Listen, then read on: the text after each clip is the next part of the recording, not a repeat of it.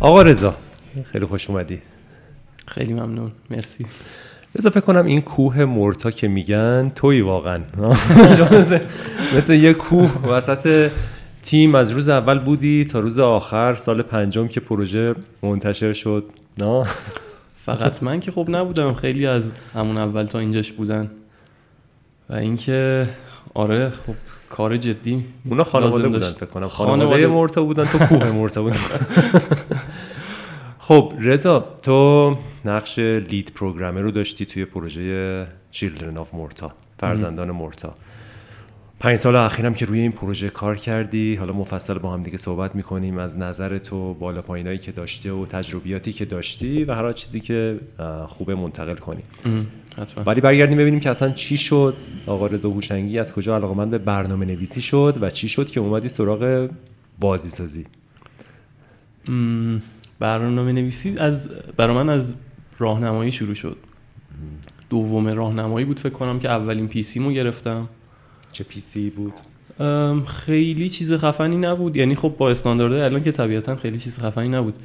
مثلا فکر کنم یه پنتیوم 4 بود البته. اون قدم قدیمی نبود. 256 مگ فکر کنم رم داشت. 32 مگ حافظه گرافیکی داشت. 80 گیگ هارد داشت. PC خفنی بود اون موقع. من من اون موقع راضی بودم ازش. بعد اینکه توی راهنمایی یه سری کلاس های چیز داشتیم. ما کلاس های برنامه نویسی هم داشتیم. توی سمپاد من درس خوندم یه سری QBasic بهمون می‌گفتن. یه سری چیزا از QBasic بود. یه کتابایی تو کتابخونه مدرسه پیدا کرده بودم و اینکه چهار تا کامپیوترم گذاشته بودن اونجا توی کتابخونه که می‌تونستیم بریم روشون QBasic بنویسیم. چهار تا کامپیوتر خیلی قدیمی بود. ویندوز 3 و 1 روشون بود. بعد من QBasic فکر کنم اولین چیزی بود که یاد گرفتم. HTML یه ذره یاد گرفتم بعد دیدم که اصلا اون چیزی نیست که دوست دارم. پاسکال یه ذره یاد گرفتم بعد C یکم یاد گرفتم همون حول دبیرستان و راهنمایی و اینا. و اینجوری شده بود که یه مدتی که خیلی درگیرش بودم تو مدرسه مثلا شبان نمیخوابیدم. تا نصف شب داشتم یه کتابایی که گرفته بودم کتابای برنامه نویسی که گرفته بودم و میخوندم. درگیر اونا بودم بعد صبح توی سرویس و سر کلاس میخوابیدم. اینا برای درس مدرسه بود یا اینکه خودت نه نه نه اینا برای خودم بود. اونا هم آره. درس مدرسه‌مونم این کتابایی که گفتم مال خود مدرسه نبود. یعنی درسمون نبود. کتابا تو کتابخونه اونجا بود و اینکه قبلا هم فکر کنم تو درسای مدرسه بوده. قبل از ما دوره های قبل از ما. فکر کنم تدریس می‌شد. از اونجا خیلی علاقه من شدم به برنامه نویسی سرگرمی خیلی خوبی بود برام. و اینکه سر کنکور یه ذره حالا فاصله گرفتم ازش. برای, برای درس خوندن کنکور مجبور شدم یه مدتی کار نکنم یا برنامه نویسی کلا کار نکنم. چی از برنامه نویسی دقیقا همون روزا برات جذاب بود؟ به عنوان یه بالاخره دانش آموز دبیرستانی چی خیلی بهت هیجان می‌داد؟ حس این که یه چیزی می‌سازی که از قبل وجود نداره خیلی برام جذاب بود. چیزایی هم که می نوشتم واقعا احمقانه بوده. یعنی مثلا الان که فکر می‌کنم یه, یه ماشین حساب یادم نوشته بودم که ماشین حساب رو ولی به یه روش خیلی احمقانه من پیاده سازی کرده بودم که مثلا چند ده هزار خط کد بود همش با ای فندل شده بود. به شکل خیلی کسافتی ولی خب همین که یه, یه چیزی بود که یه ورودی می‌گرفت یه خروجی می‌داد یه کاری داشت می‌کرد خودش انگار یه چیزی بود. و اینکه اون از قبل وجود نداشت من نوشته بودمش دیگه. حس خوبی داشت واقعا. جذاب بود. خب بعد بعد در ادامه چی شد؟ در ادامه دانشگاه که اومدم همون موقع بازی خیلی عجیبه که اون دوره اصلا به عنوان آپشنایی که یه برنامه نویس بازی می‌سازه اصلا برای من نبود. یعنی بازی می‌کردم. خیلی گیمر خیلی عجیب غریبی نبودم ولی بازی می‌کردم. بازی استراتژیک مخصوصا بازی می‌کردم. ولی نمی‌دونم چرا هیچ وقت به این فکر نکرده بودم که یه سری برنامه نویس اینا رو می‌سازن یا کاری که می... کاری اصلی که انجام میشه برای پیاده سازی بازی یا برنامه نویسی اصلا به اینش فکر نکرده بودم. اینکه اگه هست اصلا با چه زبانیه؟ هیچ ایده اصلا بهشون فکر نکرده بودم. تو دانشگاه که اومدم با یه سری برای بچه هایی که الانم هستن می‌شناسی داشته شدم غیر از شروین که حالا الان دیگه نیست ولی با شروین و آروین و حمید آشنا شدم و بعدم سوهیل که اونام یه جورایی شاید شبیه بود مسیرشون. نمی‌دونم حالا قبلش رو خیلی دقیقتر نمی‌دونم ولی اونام یه پشنی داشتن نسبت به این کار و گیم هم دوست داشتن. و اینکه یه روزم با شروین دقیقا بحث سر همین شد سر کلاس بودیم کنار من نشسته بود دیدم که تو دفترش داره یه سری اسکچ می‌کشه. که یه یه بازی عجیب بود یه هلیکوپتر بود و یه سری آدمی که داشتن اون پایین حرکت می‌کردن و منم خیلی هنوز با شروین آشنا نشده بودم اون موقع. یه جورایی برخوردهای اولمون بود. بعد در مورد اون صحبت کردیم که این چیه داره چیکار می‌کنه؟ که اون متوجه شدم که داره گیم دیزاین سعی می‌کنه بکنه بازی طراحی می‌کنه و اینکه اونم اومده بود دانشگاه که اصلا برنامه نویسی یاد بگیره که بازی بسازه. بعد دانشگاه خواجه نصیر بودی دانشگاه خواجه نصیر آره. ورودی اول نرم افزارشون بودیم. چه سالی ورودی؟ چه سالی 88 88 آره. بعد این شد که سر اون صحبت کردیم با هم دیگه. علاقه منتر شدیم. شما اون موقع داشتید فعالیت می‌کردید. خیلی جدی یادمه که یه سری کارگاه و یه سری همایش و اینا گذاشته بودید تو دانشگاه علم و صنعت فکر کنم. یه سری برگزار کردید. یه سری تو شریف برگزار کرده بودید. اونا رو یواش یواش با بچه ها با شروین و بقیه با هم می اومدیم پیگیر بودیم. و اینکه یواش یواش من تازه شکل گرفت برام که خب میشه بازی ساخت و اینکه چقدر باحاله که میشه بازی ساخت. جذاب خود بازیه یه چیز جذابی از سافر ساختن برام جذابتر بود و اینکه می‌شد بهش فکر کرد. اونقدر چیز دور از دسترسی نبود به نظر. یه سری آدمی که می‌دیدم داشتن این کارو می‌کردن. شروع کردم DirectX خوندن و بعد با همون DirectX خیلی کج و که بلد بودم یه ذره که بلد بودم با بچه ها شروع کردیم یه بازی ساختن که می‌خواستیم مثلا خیلی کوتاه یه ماهه یه بازی بسازیم. تو دانشگاه؟ توی دانشگاه آره. توی آزمایشگاه دانشگاه می‌خواستیم کار کنیم. فکر کنم تابستون بود. تابستون اولین تابستون بعد از ورودمون به دانشگاه بود. سال 89 فکر کنم میشه. بعد شروع کردیم به کار کردن. یه ایده خیلی عجیب غریبی داشت شروین که می‌خواست بسازه. هی ما صحبت کردیم در موردش اینکه من چی کارا می‌تونستم بکنم اون چیا می‌خواست و اینا. هی یواش یواش آوردیمش پایین اومد پایینتر پایینتر. احتمالاً که تقریبا هیچی ازش نموند. قبل از زمانیه که شروین توی گرشاسپ expansion گرشاسپ نه اون موقع هنوز نبود. نه بود هنوز نه اون موقع هنوز نبود. آره خیلی قبل فکر کنم از اون. آره فکر کنم 90 اینا اومد پیش ما احتمالاً.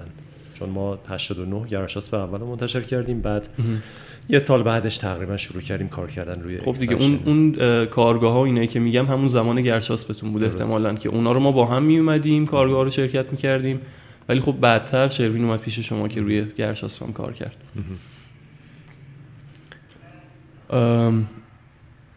با DirectX شروع کردی؟ کد آره. زدن برای یه خیلی عجیب بود. یه برنامه اون چیزی که من بلد بودم اون موقع Windows Form بود. ویندوز فرم سی شارپ رو بلد بودم. با همونی که بلد بودم شروع کردم. چون واقعا ایده ای نداشتم که باید کجا شروع کنم. فقط خب DirectX رو خونده بودم. می‌دونستم که از نظر گرافیکی می‌تونم این کارا رو بکنم. ولی مثلا در مورد input هیچی نمی‌دونستم. اینکه input رو می‌خوام چیکار کنم و ایده ای نداشتم. تنها چیزی که بلد بودم که input بتونم handle کنم توی همون Windows Form بود. در نتیجه کاری که کردم این بود که یه Windows Form ساختم که حالا کنترل اون خود Windows Form رو من می‌گرفتم ازش. شروع کردم روی اون render کردن و اون جایی که باید می‌شد کلیک کرد واقعا دکمه button Windows Form بود. ولی خب اون زیر بود دیده نمی‌شد. خود button دیده نمی‌شد. احمقانه ترین شکل ممکن خلاصه دیگه. و اینکه مثلا قرار بود یه tutorial ی داشته باشیم که یه, یه آدم یه روح بود. یه موجود روحی بود که اطراف character ه میومد حرکت می‌کرد بهش چیزایی می‌گفت. و اینکه قرار بود به character کمک کنه که از یه مسیرایی رد شه یه game puzzle بود در کل و حالا یه داستانی هم داشت حتی. ولی در نهایت مثلا اون روحه شد یه یه حباب که گوشه بالا سمت چپ تصویر بود که روش کلیک می‌کردی یه box ثابت میومد که یه سری text نوشته بود که اینا رو باید باید این block ها رو کنار هم دیگه بچینی تا مسیر باز شه. کل tutorial مون شد همین. و اینکه خب بازی کار می‌کرد. در نهایت قسمت خوشحال کننده قضیه اینجا بود که هر بدبختی که بود بازی کار کرد واقعا. حمید تو اون بازی کار موزیک انجام داد برامون. آروین یه سری کاتسین زد بین لولا و اینکه 3D مدلامون هم فکر می‌کنم هم حمید کار کرد. حمید اون موقع علاقه به 3D آرت هم داشت می‌خواست 3D کار کنه. یه سری مدل رو فکر کنم هم اون کار کرد. یه سریاش هم یکی از بچه های دانشگاه که دیگه ادامه نداد این کارو. بعدم شروینم که دیزاین رو منم خودش رو زدم. الان دانشگاه خاج نصیر فکر می‌کنم که توی گیم فعالن و گروه دارن و کار می‌کنن. اون موقع هیچی نبود. اون موقع هیچی نبود, نبود. هیچی نبود نه. ما هم دست و پا زیاد زدیم واقعا همون موقعی که تو دانشگاه بودیم. خیلی واقعیتش اینه که ما دنبال کار کار آمول منفعه یا کمک کردن به بقیه نبودیم. واقعیت اینه که ما, ما داشتیم سعی کردیم کار خودمون رو بکنیم و اینکه اونقدر بلد نبودیم چیزی که بخوایم کسی رو مثلا به سمتی هدایت کنیم یا همچین چیزی. ولی خب حداقل یه سری تلاش کردیم برای اینکه اگه آدم دیگه ای هست که مثل ما علاقه منده پیداش کنیم تو دانشگاه. اینی که چند بار به مناسبت های مختلف تو جشن ها و نمی‌دونم مراسم های مختلفی که بود ما معمولا گوشه, گوشه هر مراسمی یه قرفه یه میزی یه چیزی بود که ما وایساده بودیم اونجا و خب اگه کسی می‌خواست بعضی وقتا مثلا فرم پر می‌کردیم درخواست اگه بچه ها می‌تونستن پر کنن که اگه می‌خوان جوین شن بهمون. مصاحبه می‌کردیم باشون بعضی وقتا. تلاش کردیم که یه آزمایشگاه اختصاصی بازیسازی بگیریم از دانشگاه که به شکل عجیبی پیچیده شد. کجا کار می‌کردین تو دانشگاه؟ یه آزمایشگاهی بود تو دانشگاه به اسم آزمایشگاه آزاد. آزمایشگاه آزاد؟ آزمایشگاه آزاد. آزاد به این معنی که کاری که کاری اختصاص نداده بودن به اون آزمایشگاه که مخصوص یه کار خاص نبود. اگه می‌خواستی کاری بکنی می‌تونستی بری اونجا. ولی عملا اون موقع آزمایشگاه آزاد دست بچه های روباتیک بود که ربات های فوتبال فوتبالیست میساختن. small size کار می‌کردن. و خب ما با اونا هم رفیق شده بودیم دوستامون بودن اونا بهمون جا دادن اونجا. هیچ کسی از مسئولین دانشگاه اصلا در جریان نبود که ما اونجا تو اون آزمایشگاه داریم کار می‌کنیم. صرفا خودمون با بچه ها صحبت کرده بودیم و اونا هم OK بودن که ما یکی دوتا میز اونجا داشته باشیم. PC نداشتیم. یه PC خیلی داغون اونجا بود یادمه که یه مدت استفاده کردیم ازش. ولی در نهایت حمید پی شو اصلا از خونه برداشت آورد کیسش آورده بود گذاشته بود اونجا. شروینم لپتاپ داشت منم لپتاپ داشتم. با وسایل خودمون عملا کار می‌کردیم. ولی خب از فضای اونجا استفاده می‌کردیم که حالا فضای اونجا چی بود؟ زیر دانشگاه دو سری پله باید می‌رفتی پایین یه دالون تاریک بود. می‌رفتی وارد یه اتاقی می‌شدی که یه زیرزمین با سقف خیلی بلند بود. دانجن بوده؟ کاملا دانجن بود. آره. خیلی جای عجیبی بود اونجا. یه بوی بدی همیشه میومد واقعا جای داغونی به چی فکر می‌کردین اون روزا؟ برای چی می‌رفتین با هم دیگه وقت بذارین و اون بازی رو بسازید؟ هدف داشتید؟ نمی‌دونم کار دیگه ای هم آخه خیلی تو دانشگاه علاقه دیگه ای نداشتم. و اینکه خب با بچه ها ارتباط برقرار می‌کردم شخصا دوست بودیم با هم وقت گذروندن با هم برامون جذاب بود. و خب این کار هم که دیگه هیچی دیگه اصلا. داشتیم یه چیزی میساختیم که به نظر جدی میومد یه بازی داشتیم میساختیم که می‌تونستیم عرضه کنیم بقیه می‌تونن ببینن می‌تونن بازی کنن. خیلی جذاب بود. تصورش هم حتی جذاب بود واقعا. یعنی در لحظه بودین بیشتر به لحظه و به اینکه کنار هم کار هیجان انگیز بکنین فکر می‌کردین. خیلی مثلا آره. حالا سه سال دیگه چی میشه؟ مثلا نه واقعا هیچ ایده ای نداشتیم در مورد در توهم زیاد زدیم واقعا. در مورد همون چیزایی که میساختیم توهم زیاد زدیم که حالا قراره اینو مثلا همون موقع روی Xbox عرضه کنیم و نمی‌دونم قراره که بفروشه و کلی پول قراره در بیاره و یه, یه چیز یه توهم خیلی ثابتی که داشتیم همیشه این بود که به یه عددی می‌رسیدیم یه عددی که مثلا میشستیم ضرب می‌کردیم می‌گفتیم این بازی هر نسخهش انقدر قرار باشه انقدر میلیون نسخه هم قراره بفروشه اینا رو تو هم ضرب می‌کردیم انقدر دلار میشه یه عدد گنده ای بود. خب حالا اینا تقسیم بر پنج چند میشه؟ که اینو چقدر قرار در بیاریم چقدر قرار پول دارشیم ولی در نهایت توی تصمیم گیریامون اگه احتمالا اگه می‌خواستیم دنبال پول بریم شاید کارهای دیگه هم می‌تونستیم بکنیم. پروژه های راحت تر یا پروژه های تعریف شده تر سفارشی کلی کار می‌شد کرد اگه می‌خواستیم پول در بیاریم. ولی خب اون موقع خیلی سخت نگرفتیم در موردش. بهش فکر نمی کردیم حالا درست و یا غلطش رو نمی‌دونم. خب اون به جایی رسید اون پروژه؟ آره اون پروژه تموم شد. یک ماه هم واقعا تموم شد. اصلا باور نکردنی. الان هنوزم میگم که بازی تو یک ماه نمیشه ساخت ولی خب اون بازی رو ساختیم. شاید بازی نبودون اصلا. در نهایتی بازی پنج لوله بود که یه چیزی شبیه تتریس بود. بعد اینا رو به هم دیگه یه سری بلاک ها رو به هم وصل می‌کرد یه مسیر می‌ساختیم که کرکتر یه توپی بیاد از روشون بپره رد شه بره اون طرف مسیر. بعد ولی در مورد ارزش خب ما میگم توهم یه سری توهماتی داشتیم ولی در نهایت وقتی تموم شد تنها کاری که می‌تونستیم بکنیم چیزی که به ذهنمون رسید این بود که اسم مجله رو راستش یادم رفته که بازی رایانه بود یا دنیای بازی بود. هر دو موقع بودن دیگه. آره آره. هم دنیای بازی. ولی حالا یکی از این دوتا بود که یه سیدی میذاشت وسط مجلش که یه سری بازی های خارجی توش بود و این حرفا. کنم بازی رایانه بود. بازی رایانه بازی بود. رایانه که داشت. حالا نمی‌دونم دنیای بازی هم داشته یا نه. آقای نمازیان بود فکر می‌کنم. آقای نمازیان دنیای بازی. دنیای بازی بود. خب پس دنیای بازی بوده که رفتیم. من اولین بار بود آقای نمازیان می‌دیدم اونجا. یه وقت ازشون گرفتیم هماهنگ کردیم باشون گفتیم که ما یه بازی ساختیم و اینو می‌خوایم رایگان بدیم که روی دیسکای چیز بزنید. فقط برای اینکه یه سری آدم بازی کنن ببینن فیدبک بگیریم و این حرفا.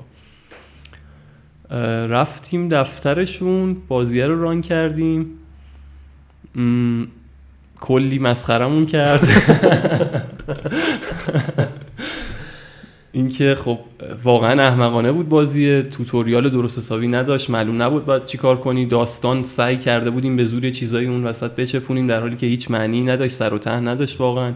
یه character هایی مثلا توی بازی بود که واقعا تو بازی نبود. یعنی ما می‌خواستیم که تو بازی باشن ولی در نهایت چیزی ازشون که تونستیم بذاریم مثلا anim cutscene مرگ character ه بود. اونو گذاشتیم ولی خود character ه هیچ وقت وارد بازی نشده بود. ولی سورئال بوده کار. خیلی سورئال بود داره و اینکه آقای نمازیانم کلی بهمون گفت که خب این کار ضعیفیه و با بازی بیو مقایسمون کرد. اون موقع مهدی بهرامی هم اولین بازیش بود فکر می‌کنم بیو رو ساخته بود. یه بازی باحالی بود. indie خیلی کوچیک بود ولی خب یه هدفی داشت map داشت حتی editor مپ داشت. و چیز تر و تمیز و جمع جوری بود خلاصه. از دفترشون که اومدیم بیرون داغون بودیم دیگه. یکی شاید اولین دیواری بود که بهش خوردیم ما. و خیلی رو مخمون رفت همگی ولی از اون طرفم یه هدف یه هدف دیگه پیدا کردیم که حداقل کیفیت رو بیشتر کنیم. فهمیدیم که حالا میشه ساخت چیزایی هم ولی خب ممکنه خیلی خوب نباشه. اگه همین جوری فقط بخوایم یه چیزی بسازیم نتیجهش اینطوری میشه.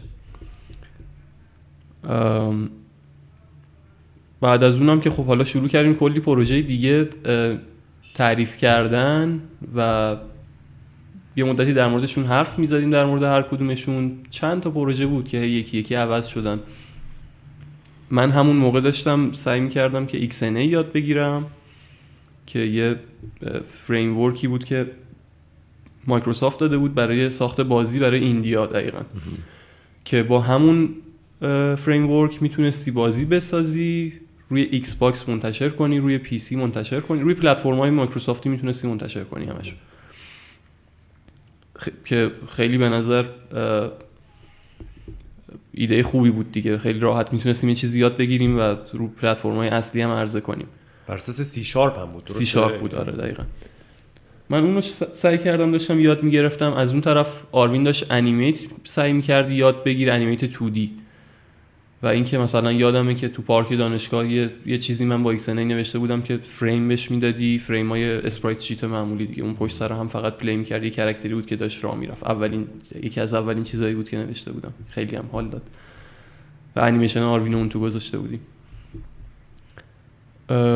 همینجوری ادامه دادیم. یه سری ایده ها رو بهشون فکر می‌کردیم. زیادی گنده بودن. خیلی توهم زیادی بود ساختنشون. واسه همین تا یه جایی که می‌رفتیم هی به محدودیت های اجرایی میخوردیم نمی‌دونستیم که باید چی کارش کنیم و کنسل می‌شد. دوباره یکی دیگه. دوباره همین فرایند ادامه پیدا می‌کرد. فکر می‌کردیم تا این مدت دوباره به دیوار میخوردیم کنسل می‌شد. این رونده ادامه پیدا کرد تا یه بازی شروع کردیم به اسم کملیون آفتاب پرست که یه ایده یکم عجیبی داشت. یه آفتاب پرستی بود کرکتر بازی که باید پشه ها رو می... شکار می‌کرد می‌خورد. با زبونش باید پشه ها رو می‌گرفت می‌خورد. و کنترلش خب یه ذره عجیب بود. روی شاخه‌های درخت‌ها باید حرکت می‌کردی. بعد می‌خواستیم که شاخه‌های درخت‌ها همشون خم بشه وزن اینو مثلا داشته باشه از نظر technical ش feature هایی که می‌خواست.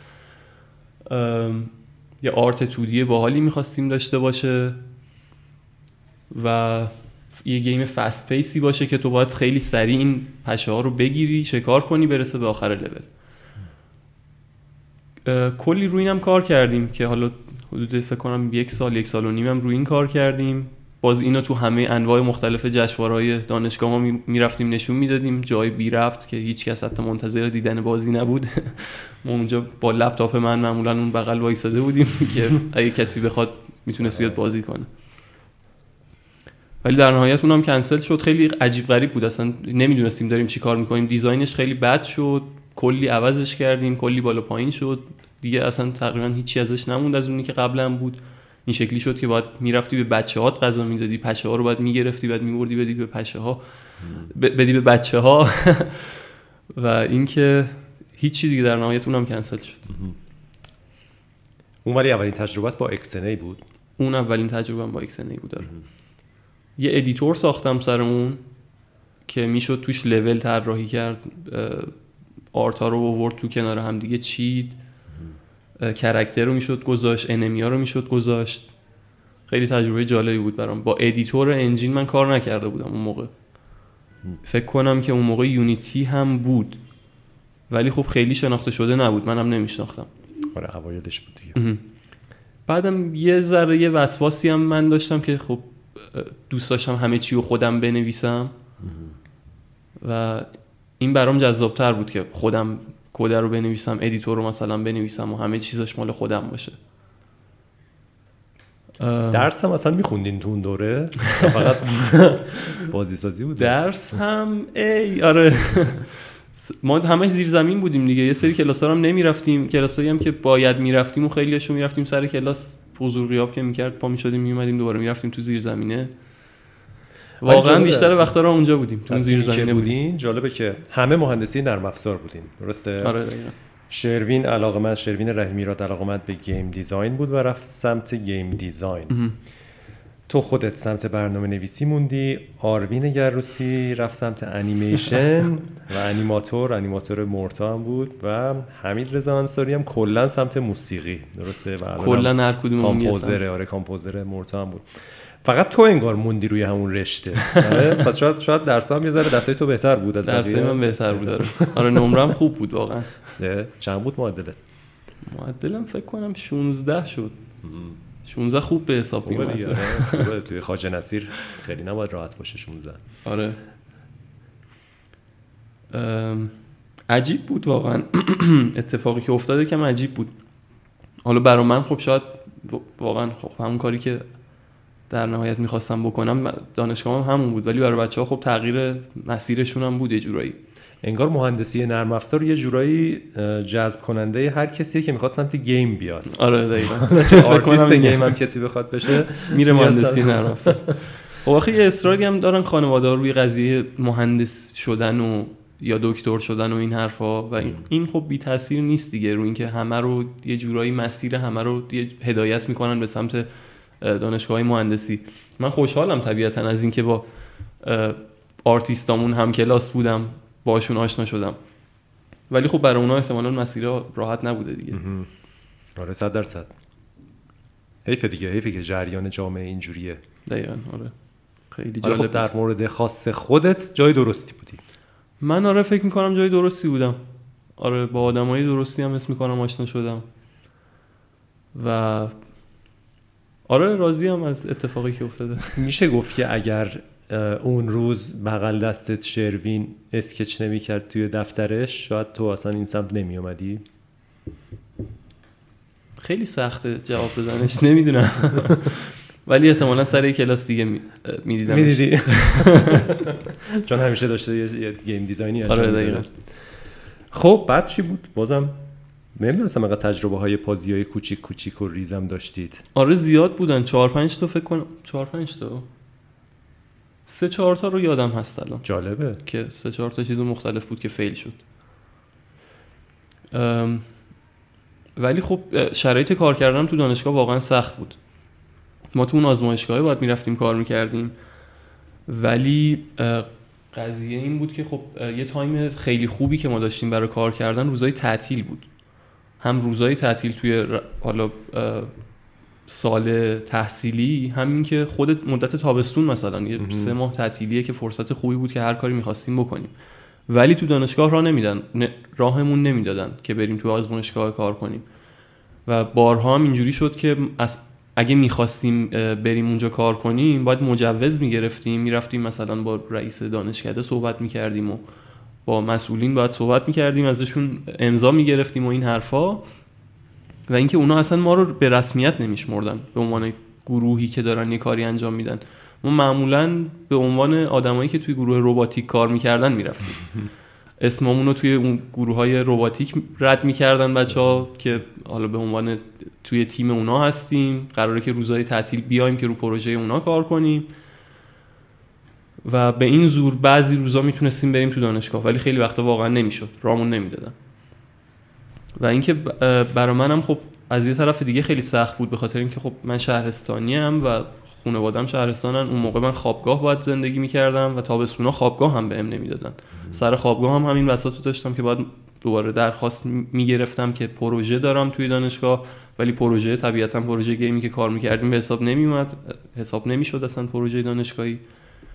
و اونم دوباره همون قضیه رباتیک پیش میومد دیگه که می‌تونستم بعضی وقتا تا یه ماه مثلا دیرتر نسبت به بقیه بچه ها که از خوابگاه می‌رفتن یه ماه هم حتی نه.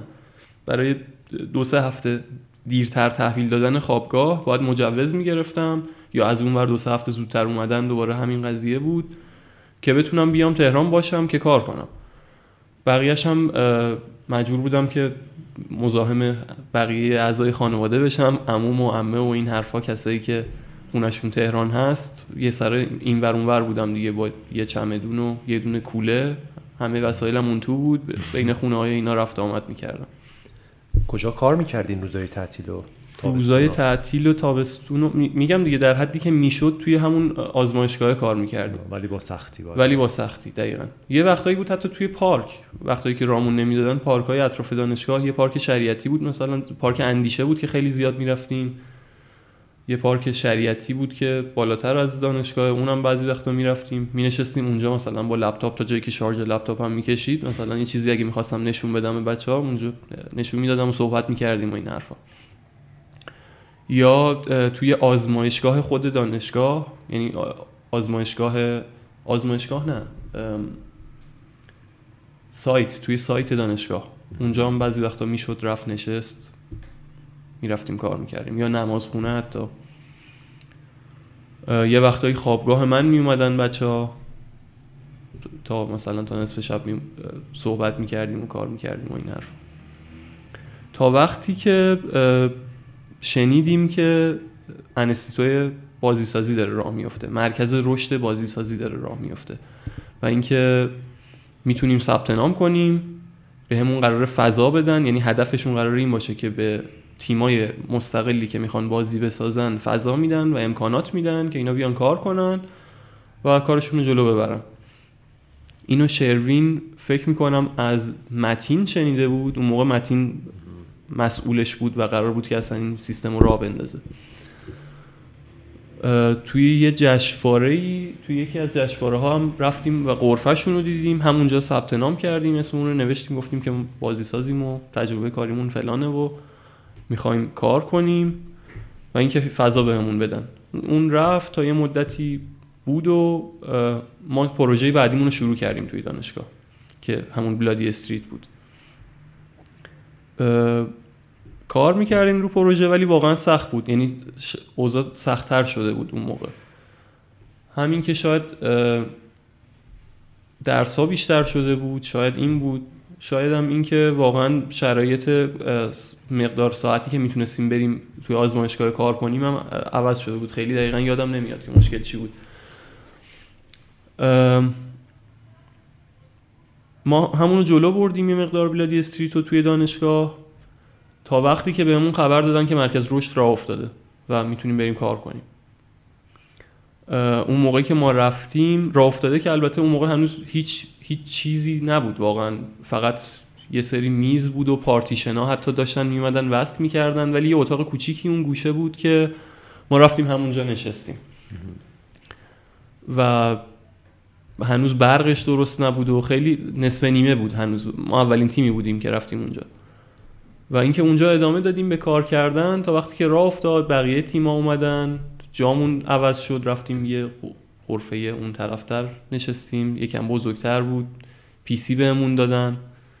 حسین حسینیان و اه، متین ایزدی اون موقع مسئولای مرکز رشد بودن که خیلی کمک کردن بهمون.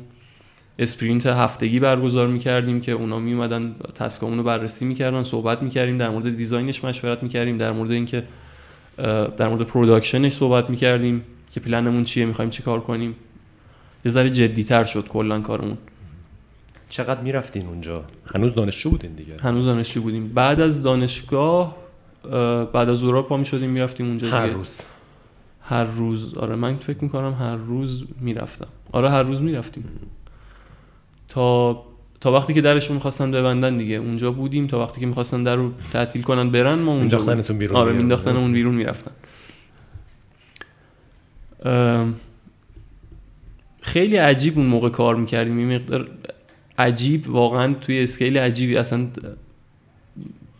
حالا برای مرتا هم خب صحبت می‌کنیم اونم دوره کار کردن زیادی داشته. ولی اون موقع عجیبیش اینجا بود که کار فرم ثابتی نداشت. یعنی به عنوان یه شغلی که مثلا من یه جایی استخدام شدم که میرم کار کنم که یه چیز مشخصی در بیاد خیلی این شکلی نبود. تو ذهن خودمونم همه چی خیلی باز بود.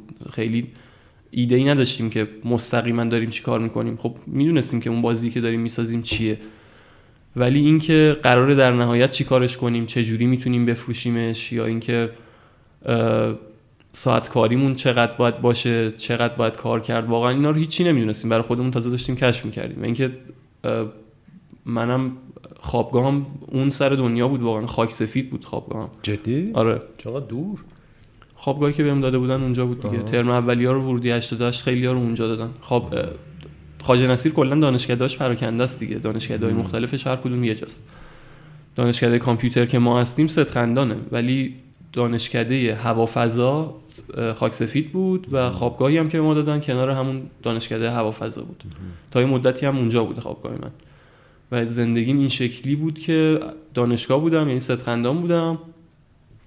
تا بعد از ظهر بعد از ظهر می‌رفتیم هفته تیر انستیتو تا ساعت 8 9 شب بعد با اتوبوس تا خاک سفید. دوباره فردا دوباره همین قضیه دانشگاه مرکز رشد خوابگاه. اه، تا اینکه Bloody Streets هم اونجا تموم کردیم دیگه. اونجا کار کردیم و پس اینکه Bloody Streets رو شما خوب جمع کردین چون یادم تیمای زیادی تو مرکز رشد بودن لزوما همشون به محصول نرسیدن. یا اینکه حالا محصول حالا نسبتا جدی.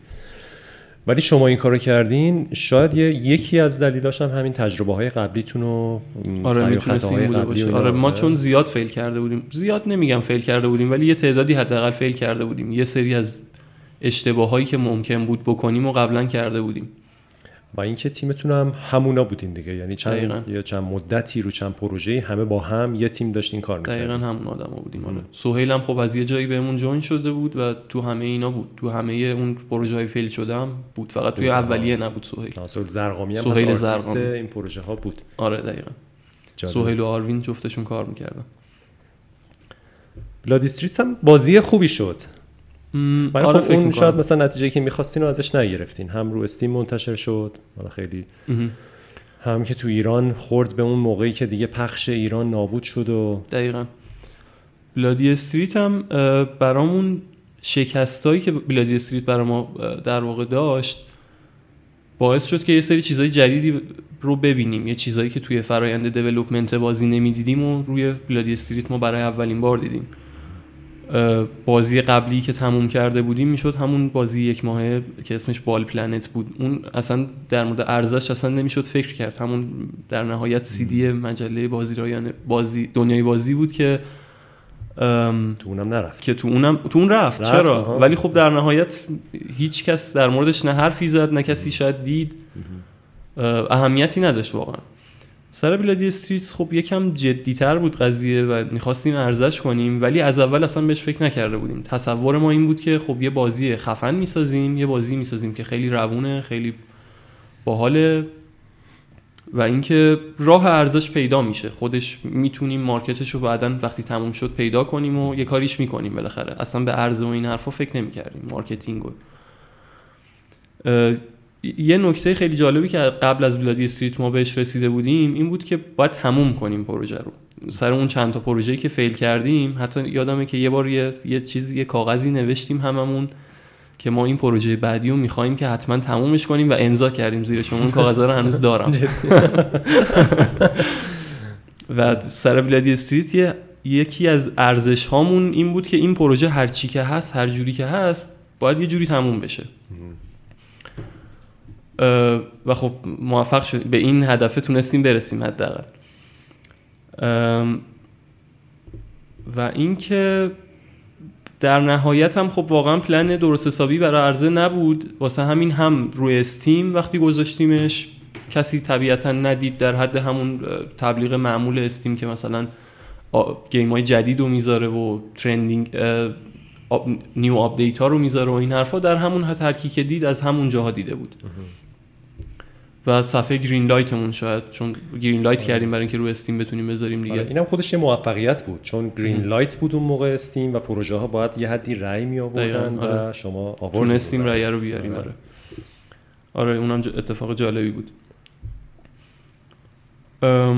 ساخته شد پروژه ولی تو ایران که هیچی الان هنوزم درگیر هستیم با بنیاد سر قولایی که بهمون داده و هنوز عملی نکردن. رو هیولا ولی ولی خب آره که علاقه مندن می‌تونن برن بازی آقا رضا رو. خیابانان خونین از هیولا خریداری کنن به قیمت یه بستنی. به قیمت خیلی کم. ولی خب واقعا خوب بود. یعنی همینش همین که تونستیم یه بازی بسازیم که عرضه شد توی یه فروشگاه داخلی و توی یه فروشگاه بین المللی هست. ملت می‌تونن بگیرن بازی کنن. و اینکه کلی feedback در موردش گرفتیم. کلی آدم خوششون اومده بود بهمون feedback های مثبت دادن و اینکه یه سری آدما با یه چیزایش حال نمی‌کردن که فهمیدیم که خب مخاطبمون کیه و اینکه باید به مخاطبمون فکر کنیم مثلا موقعی که بازی رو می‌سازیم. تجربه خیلی خوبی بود خلاصه. آره آره. پروژه میگم پروژه بازی با شخصیتیه. یعنی سر و ته‌دار و art خوب و تکنیکال خوب و دیزاین داره و بازی فان خوبیه و و اون موقع جالب بود که یه تیمی بتونه به اندازه شما یه همچین پروژه توی شرایطی که حالا یه بخشش دانشگاه بودید یه بخشش تو مرکز رشد بودید بعد از اورا دانشجو بودید همتون و این پروژه رو جمع کنید. چقدر طول کشید از روز اول تا آخر؟ یک سال و نیم الا دو سال طول کشید. یه مدت آخرش اینجوری شد که از مرکز رشد ما اومدیم بیرون. یه خونه گرفتیم همگی دست جمعی. هشت نفر آدم یه خونه گرفتیم توی شریعتی. یه خونه هفتاد متری بود فکر کنم طبقه چهارم یه ساختمون خیلی قدیمی بود. هشت نفر بودیم هشت نفر آدم بودیم آره. یعنی بچه های خودمون که بودیم غیر از حمید حمید می‌رفت و میومد یعنی خونش بود. شبا رو اونجا نمیموند ولی خب بقیه بودن. ولی خب یه سری دیگه از بچه های دانشگاه هم از خوابگاهی ها بودن که با من خونه گرفتن از دوستای قدیمی. و اونجا واقعا هشت نفر آدم بودیم. چه تجربه بود؟ خوب بود یا بد بود؟ اونجوری. می‌خواستیم کار کنیم دیگه. آره کار آره, آره, آره, ما اصلا برای کار گرفتیم. یعنی می‌خواستیم هم محل زندگیمون باشه هم دفترمون باشه. می‌خواستیم اینو با هم خیلی میگن. می‌دونی خیلی ها میگن و اخیرا هم اتفاقا یه نفر به من گفت که ما دنبال این هستیم که یه جایی بگیریم که هم زندگی کنیم هم همونجا هم کار کنیم. تو این کار کردی. این تجربه تو چجوری بود؟ point مثبت زیاد داره. ما آخر Bloody Street رو اونجا جمع کردیم واقعا. این شکلی شد که خب تو مرکز رشد که نمی‌تونستیم تا نصف شب بمونیم کار کنیم. باید سر یه ساعتی می‌رفتیم بیرون. ولی ما می‌خواستیم آخرش رو جمع کنیم واقعا. مثل بقیه پروژه هایی که من روش کار کردم تهش یه crunch خیلی جدی داشت. و اون کرانچه رو تو خونه تونستیم انجام بدیم. که روزی مثلا نمی‌دونم چقدر بگم. خیلی زیاد کار می‌کردیم. 18 19 ساعت شاید کار می‌کردیم. ولی خب خیلی کوتاه بود. دوره کوتاهی بود. شاید یه هفته اینجوری بود. با این وضعیتی که داشتیم اونجا تونستیم جمع کنیم پروژه رو. و اینکه خب باحال بود که با هم زندگی می‌کردیم. می‌تونستیم هر روز پاشیم صحبت کنیم در مورد کارهایی که می‌خواستیم بکنیم در مورد پروژه‌ای که می‌خواستیم کار کنیم. از این نظر خیلی مثبت بود. ولی خب یه نکات منفی هم داره. اونم اینه که به خاطر اینکه زندگی از کار خیلی جدا نیست و اینا توی هم رفتن به شدت یه ذره یه حس یک نواختی هم ایجاد میشه و اینکه ممکنه در نهایت انگیزه آدم از بین ببره. مطمئن نیستم که این اتفاقی که برای ما افتاد به خاطر پایان بلادی استریت بود یا به خاطر شرایط زندگی اون شکلی بود. ولی بعد از اینکه Bloody Street تموم شد و اون یه دوره سخت کار رو داشتیم یه مدت زیادی ما توی حال رخوتی بودیم که خیلی کار نمی‌کردیم. به یه پروژه های فکر می‌کردیم یه prototype هایی می‌کردیم. شروین چند تا prototype کرده بود. من یه سری چیزا رو تست کرده بودم. کتابای کتابای جدید میخوندیم چیزای جدید یاد می‌گرفتیم.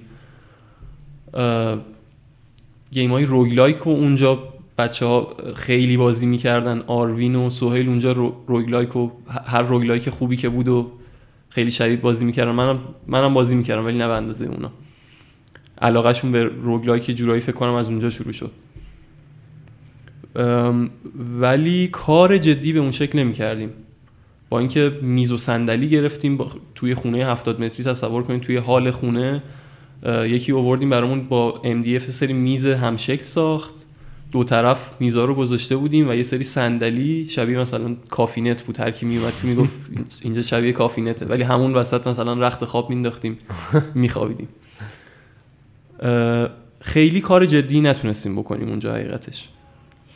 تا اینکه تموم شد مدت اونجا و من حالا با بقیه بچه های خوابگاهی خونه گرفتم ولی بقیه دوباره برگشتن سر خونه های خودشون آره سخت گفتنش چون واقعا بین پروژه هم یه اتفاقایی میفته که آدم لزوما نمی‌تونه همونقدر موثر باشه. با یه انرژی خیلی با یه انرژی و تمرکز خیلی جدی رو پروژه بودید بعد دیگه یهو وقتی که پروژه منتشر میشه یه دقیقا, دقیقا. خلایی همه آره یه خلای عجیبی بود دیگه. اونم دو سال خب برای ما هم که تجربه نداشتیم دو سال کار کردن روی پروژه به هر حال یه اچیومنتی بود. و اینکه خسته بودیم تاش جدا خسته بودیم. خب چقدر طول کشید تا اینکه اومدین با هم دیگه؟ اومدین پیش ما. آها. اون خونه رو ما با جایزه بلادی استریت توی یه چیز گرفته بودیم توی یکی از جشنواره های بازی سازی فکر کنم یه چیزی حدود ده میلیون تومن خورد خورد جمع شده بود. من یه مثلا یه دیپلم افتخار گرفته بودم و یه بازی مثلا یه غزال زرین گرفته بود و در مجموع 5 6 تا جایزه گرفته بودیم. هر کدوم یه تومن دو تومن دو نیم اینا رو هم رو هم شد. حدود فکر کنم 10 تومن یا ده و نیم جایزه اینا بود که ما اینو گذاشتیم برای اجاره خونه. همین خونه که می‌خواستیم بریم توی زندگی کنیم. و آخراش که رسید و دیدیم که ما هنوز پروژه جدیدی هم شروع نکردیم و پوله داره تموم میشه خونه رو می‌خوایم چیکار کنیم. یه ذره استرس گرفتیم شروع کردیم گشتن دنبال کار جدید. یه سری ایده هایی بود که مثلا گیم سفارشی کار کنیم. برای یه ماکارونی بود حتی فکر کنم. بهش فکر کرده بودیم. یه گیم فوتبالی بود که بهش فکر کردیم. یعنی پیشنهادایی بود که از یه سری آدم گرفته بودیم که کارهایی بود که می‌شد انجام داد کار سفارشی. اینا بود و از اون طرفم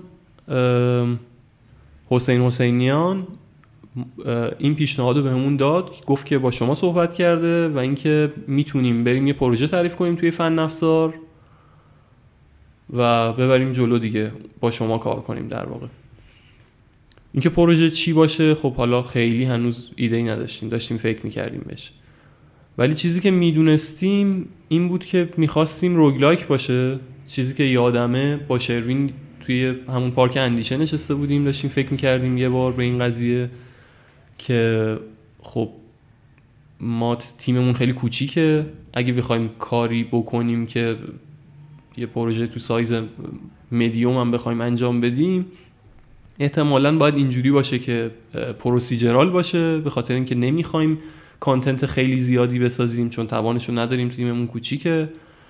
و اینکه procedural هم دوست داشتیم کار کنیم و roguelike این همه مدت بازی کرده بودیم علاقه داشتیم. roguelike هم خب معمولا procedural ن چه باحال که مثلا بریم یه game roguelike ی بسازیم که شبیه مثلا Isaac و Rogue Legacy و ریسک و این بازیهایی که خودمون خیلی دوست داشتیم.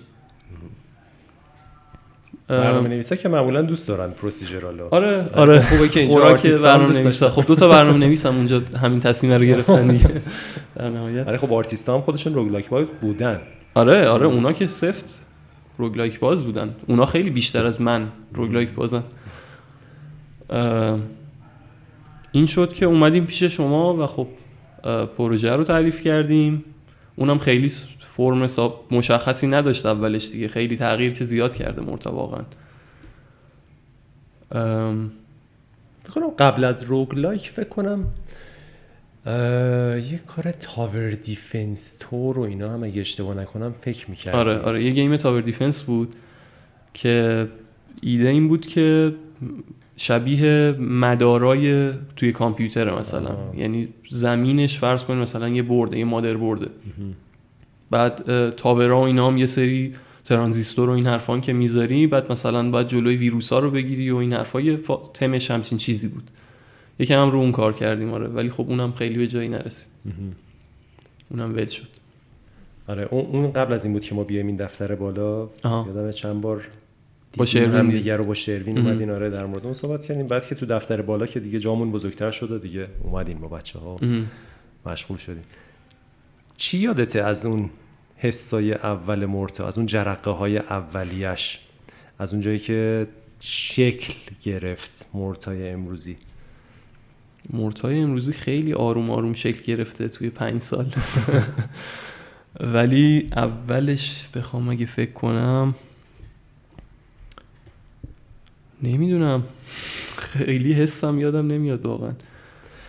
roguelike که من یادمه. ایده خب roguelike بود بعد از اینکه حالا اون tower defense و اینا در مورد Morta ایده roguelike از روز اول بود و آره آره roguelike بودنش که بود. top-down ش هم بود. اولش اصلا قرار بود که روی روی کتاب باشه کلا داستان. اینجوری بود که یه, یه توهم ویژوالی داشتیم که به نظرمون باحال میومد که رو صفحه های کتاب فرض کنید که داستان در حال اجراست. مثلا یه نقشه روی کتاب شبیه اون نقشه هست توی هری پاتر نمی‌دونم خوندید یا نه. یه نقشه هست توی هری پاتر که آدما که هر آدمی که توی محدوده مدرسه هاگوارتس هست روی اون نقشه دیده میشه و تکون می‌خوره واقعا. می‌بینی اسمش هم نوشته هر جایی که بره دیده میشه. یه کاغذ خیلی قدیمی و کهنه است که با یه جوهری انگار روش نوشتن. یه کتاب اون شکلی داشتیم ما فرض می‌کردیم آرت بازی باشه که بعد حالا ورق می‌خوره. یه گیمیه که داستان هم داره تا حدودی ولی اون فضایی که جنریت میشه روی اون صفحه های کاغذ است. یکی از اولین چیزایی که یادم میاد این, این بود. که بعدش اون هست شد چون که خیلی سخت بود و واقعا خیلی تصورش هم نمی‌تونستیم بکنیم. جور در نمیومد با خیلی چیزا.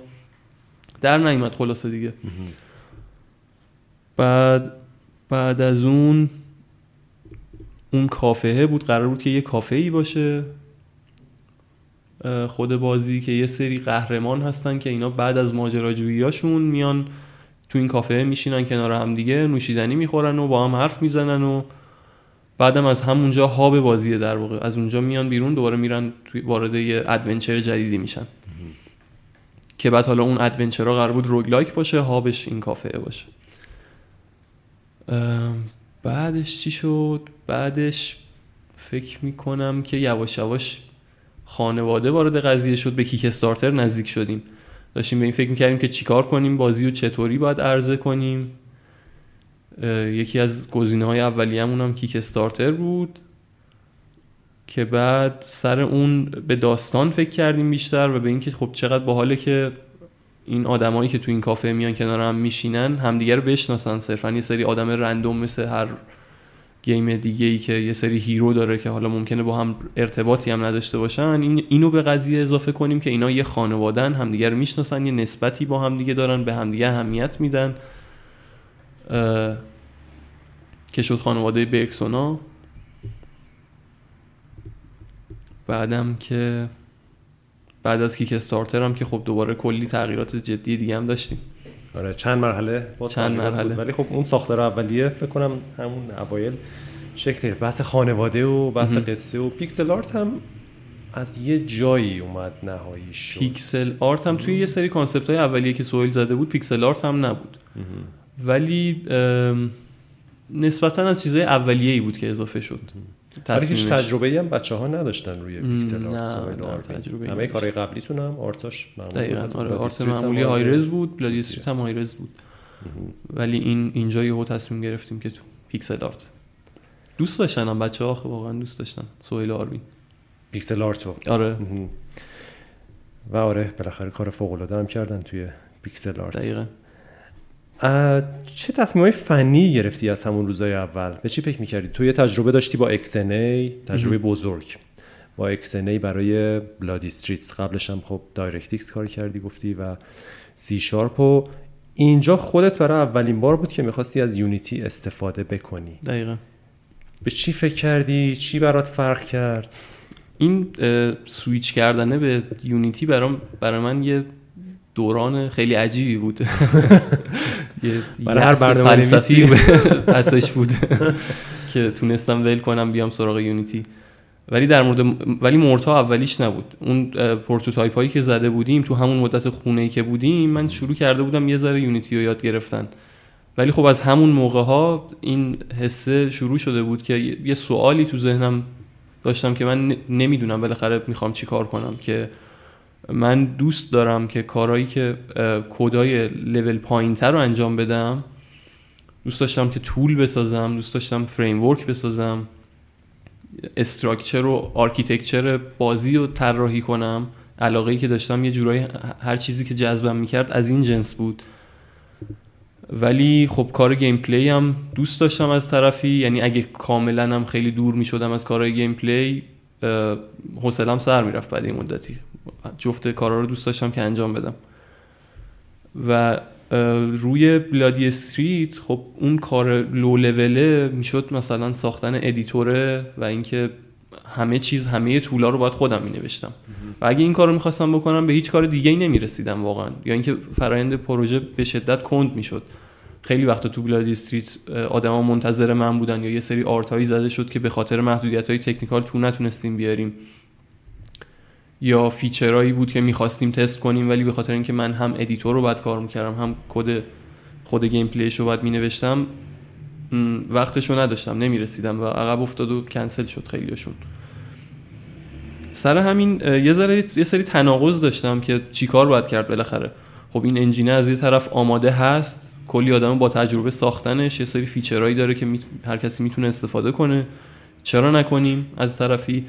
ولی از یه طرف دیگه هم این که خب کاری که دوست داشتم بکنم کارهای لو لول تر بود که حس می‌کردم که اگه بخوام برم سراغ engine اونا رو از دست میدم باید حتما فقط gameplay programming انجام بدم. و خب اینو خیلی دوست نداشتم.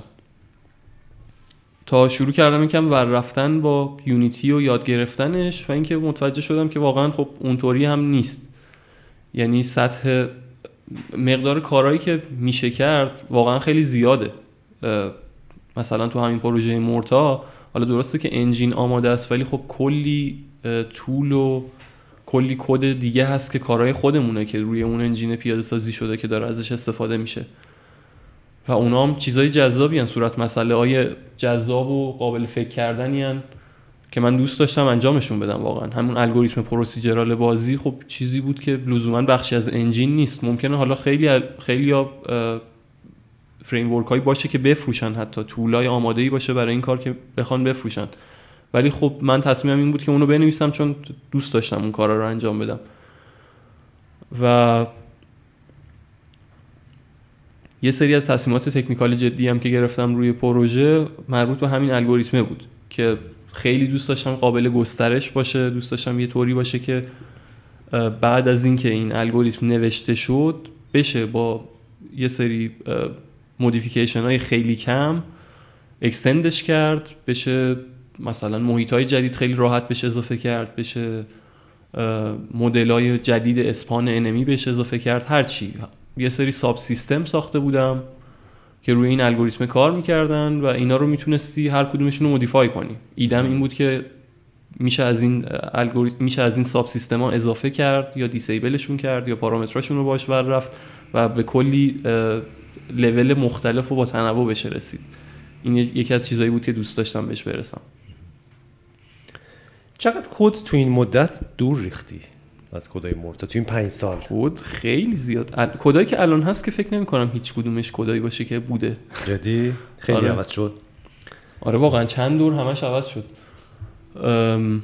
خود همون الگوریتم پروسیجرالمون فکر می‌کنم که سه بار پشت و رو شده قشنگ. یعنی هر چی بوده دور ریخته شده. جدی؟ از اول کلا. آره. حالا اینجوری نبوده که من مثلا برم بشینم همش رو یهو بریزم دور از اول بنویسم ولی اینجوری بوده که به این نتیجه رسیدم که مثلا در مجموع درست کار نمی‌کنه به دلیلی. یکی از ساب سیستما رو شروع کردم رفتم عوض کردن. بعد انقدر تغییر کرده که دیدم اه مثلا خب حالا که این اینجوریه می‌تونم این یکی ساب سیستمم عوض کنم که با این یکی با اینی که از قبل تغییرش دادم مچ بشه کلا در مجموع بهتر بشه. رفتم اون یکی رو عوض کردم دیدم اه خب پس اینجا همش کلا عوض شد. یعنی کلا همش به هر حال تغییر کرد. بعد دوباره دیدم حالا این یکی رو اگه یه ذره شماره یک رو اگه دوباره تغییر بدم میشه بازم بهترش کرد. رفتم باز اونو عوض کردم بعد دوباره شماره رو عوض کردم. انقدر این فرایند اتفاق افتاده جز جزش رو دوباره نویسی کردم و بهش فکر کردم که چند دور عوض شده واقعا. الان دیگه اصلا اون نیست. میگم فکر می‌کنم که دو سه باری میشه گفت کلا تغییر کرده. رو همه کدایی که خودت نوشتی برای پروژه؟ بیشتر کدا رو تو نوشتی برای پروژه؟ کدای سیستما رو خیلیاشون رو من نوشتم تا همین اواخر که خب بچه ها بیشتر درگیر شدن و سیستم های دیزاینی و بچه ها دست گرفتن الان و اونا دارن انجام میدن قبل از اون معمولا من می نوشتم چقدر روی این کدا مسلطی هنوز؟ آیا تو طول این پروژه می‌شد که یادت بره اصلا چی بود چه جوری نوشته بودی بری دوباره از اول بخونی ببینی چیکار کردی یا همیشه حواست به همه چی بود؟ یه مرزی داره واقعا که چی آدم باید یادش بمونه که کجاشو لازمه که یادت بمونه که از اونجا بتونی سر نخو بگیری بقیهشو لوکاپ کنی پیدا کنی. اون برای من خیلی راحت نبوده واقعا چون دقیقا به خاطر اینکه خیلی زیاد بود چیزایی که تو پروژه بود که منم معمولا باید یادم میموند. اکثرا این شکلی بوده فرایند کار که هر کسی اگه می‌خواسته کاری بکنه میومده از من میپرسیده که می‌خواد این کار رو انجام بده. من یا می‌گفتم که مثلا از قبل فلان سیستم براش وجود داره یا یه چیزی که من نوشتم یا مثلا فلانی یه چیزی نوشته که معرفی می‌کردم که یعنی باید بری با, فلانی صحبت کنی یا اینکه شبیهش رو می‌خواستیم انجام بدیم یا یه تسکی مربوط بهش هست. اینا رو من معمولا باید به همدیگه می‌تونستم وصل بکنم. ولی اینکه همش رو کلا همیشه یادم باشه نه واقعا. بعدم حالا در مورد خودم من اینطوری فکر می‌کنم. فکر می‌کنم که حافظم یه ذره ضعیف هست کلا. ولی حافظم من با یه دفتر یادداشتی که معمولا همیشه همرامه اکستند می‌کنم. اون رو معمولا هر چیزی که هست و می‌نویسم.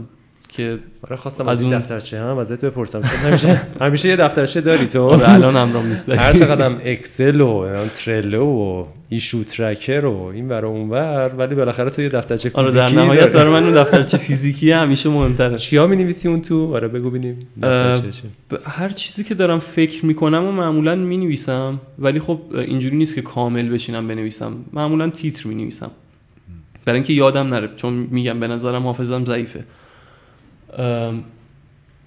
مثلا می‌خوام این سیستمی رو دیزاین کنم. خب این سیستم ممکنه که به کلی چیز دیگه ربط داشته باشه. کلی ساب سیستم دیگه هستن رو کلی چیز دیگه تاثیر می‌ذاره. همینطوری که دارم فکر می‌کنم هر چیزی که روش ممکنه تاثیر بذاره رو خیلی تیتروار سریع فقط می‌نویسم. بعد وقتی که چیز جدیدی به ذهنم نرسه شروع می‌کنم اونا رو باز کردن. هر کدوم از اون موردا رو می‌خونم. یکم بهش فکر می‌کنم. اگه بتونم بازترش کنم تبدیلش کنم به یه سری مورد ریزتر اونو خط می‌زنم موارد ریزتر رو دوباره بعدش می‌نویسم. همینجوری اینطوریه که از صفحه قبلی همش دارم یه چیزایی رو خط می‌زنم اصلاح می‌کنم تکمیل می‌کنم میارم تو صفحه جدید و دوباره همونا رو همین رونده رو ادامه میدم. task ات هم اون تو می نوشتی درسته؟ task ام اون تو می نوشتم آره.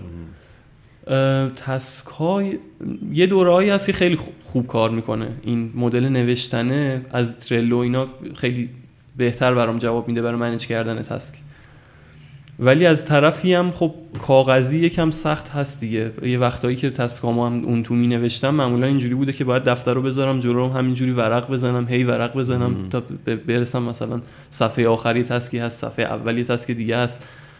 بعد دوباره مجبور میشم اونا رو خط بزنم بیارم تو صفحه های جدید بنویسم. دیجیتال نیست دیگه کاغذی آره، درد آره. سر داره. ولی خب این نوشتنه واقعا کمکم کرده خیلی کمکم کرد. سخت ترین قسمت کد مورتا کجا بوده برات؟ سخت ترین قسمتش؟ سخت ترین چالشت. سخت ترین چالشم فکر می‌کنم که optimization بوده در نهایت. اگه optimization آخه تو همه حوزه های بازی خب میشه گفت دیگه. هر کاری که کردیم این که حالا optimize کار بکنه هم خودش یه کاره یه کار جدیده. یکی از کارهای جدی من الگوریتم procedural generation بوده و خب اونم خودش optimize کردنش به نظر مسئله خیلی جدی تری بود تا اینکه ذاتا یه چیزی بنویسی که کار کنه. فکر می‌کنم سختترین کارم اون بوده. اینکه سریع بتونه کار کنه memory زیادی مصرف نکنه garbage تولید نکنه.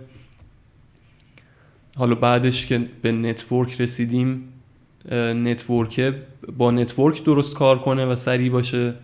و خب آره network هم راستی داشت یادم می‌رفت. اونم یکی از challenge های جدی بود. بگو همین challenge رو چند تا رو بگو. میگم خود network هم واقعا جدی بود. من قبل از قبل از network مورتا واقعا هیچ تجربه کاری نداشتم روی network. اصلا ایده ای نداشتم.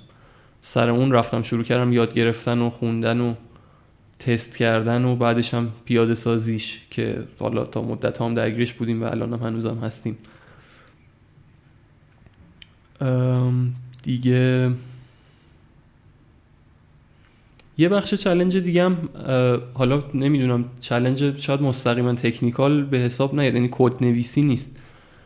ولی همین نگه داشتن یه یه vision ی برای کد یه challenge بود برام. من teamwork ی خیلی نکرده بودم. با برنامه نویس دیگه ای کار نکرده بودم قبل از مورتا با شروین کار کرده بودم. شروین هم خب برنامه نویس اونم کد می‌زنه. ولی در نهایت دو نفر بودیم دیگه. خیلی چیز جدی نبود و اون موقع من باز اکثر کدا رو من می نوشتم زیاد challenge ارتباط ارتباطی و documentation کد و اینکه بخوایم یه ساختاری رو نگه داریم و اینا خیلی نبود.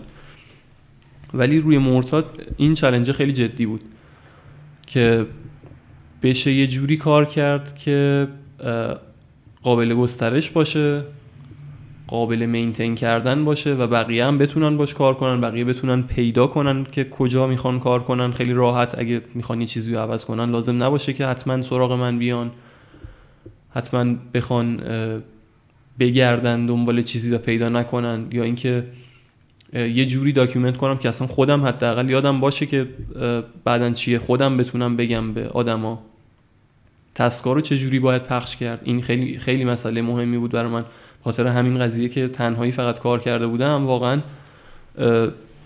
واگذار کردن کار رو بلد نبودم.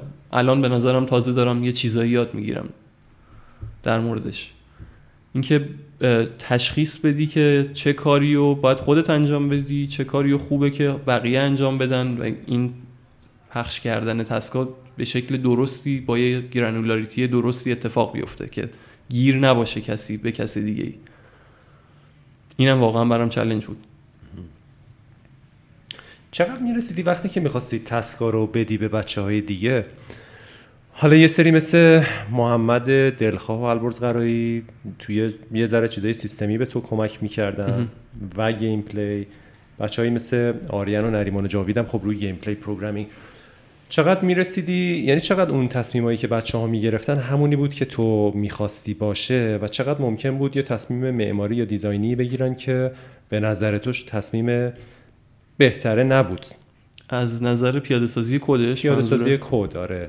یعنی آیا آیا کنترل همه چی رو داشتی؟ قبلش بهشون می‌گفتی اینجوری بنویسین و اونا همون کارو می‌کردن؟ یا اینکه بعدش چک می‌کردی؟ یا اینکه از دستت بعضی وقتا در می‌رفت؟ خیلی وقت از دستم در رفته واقعا.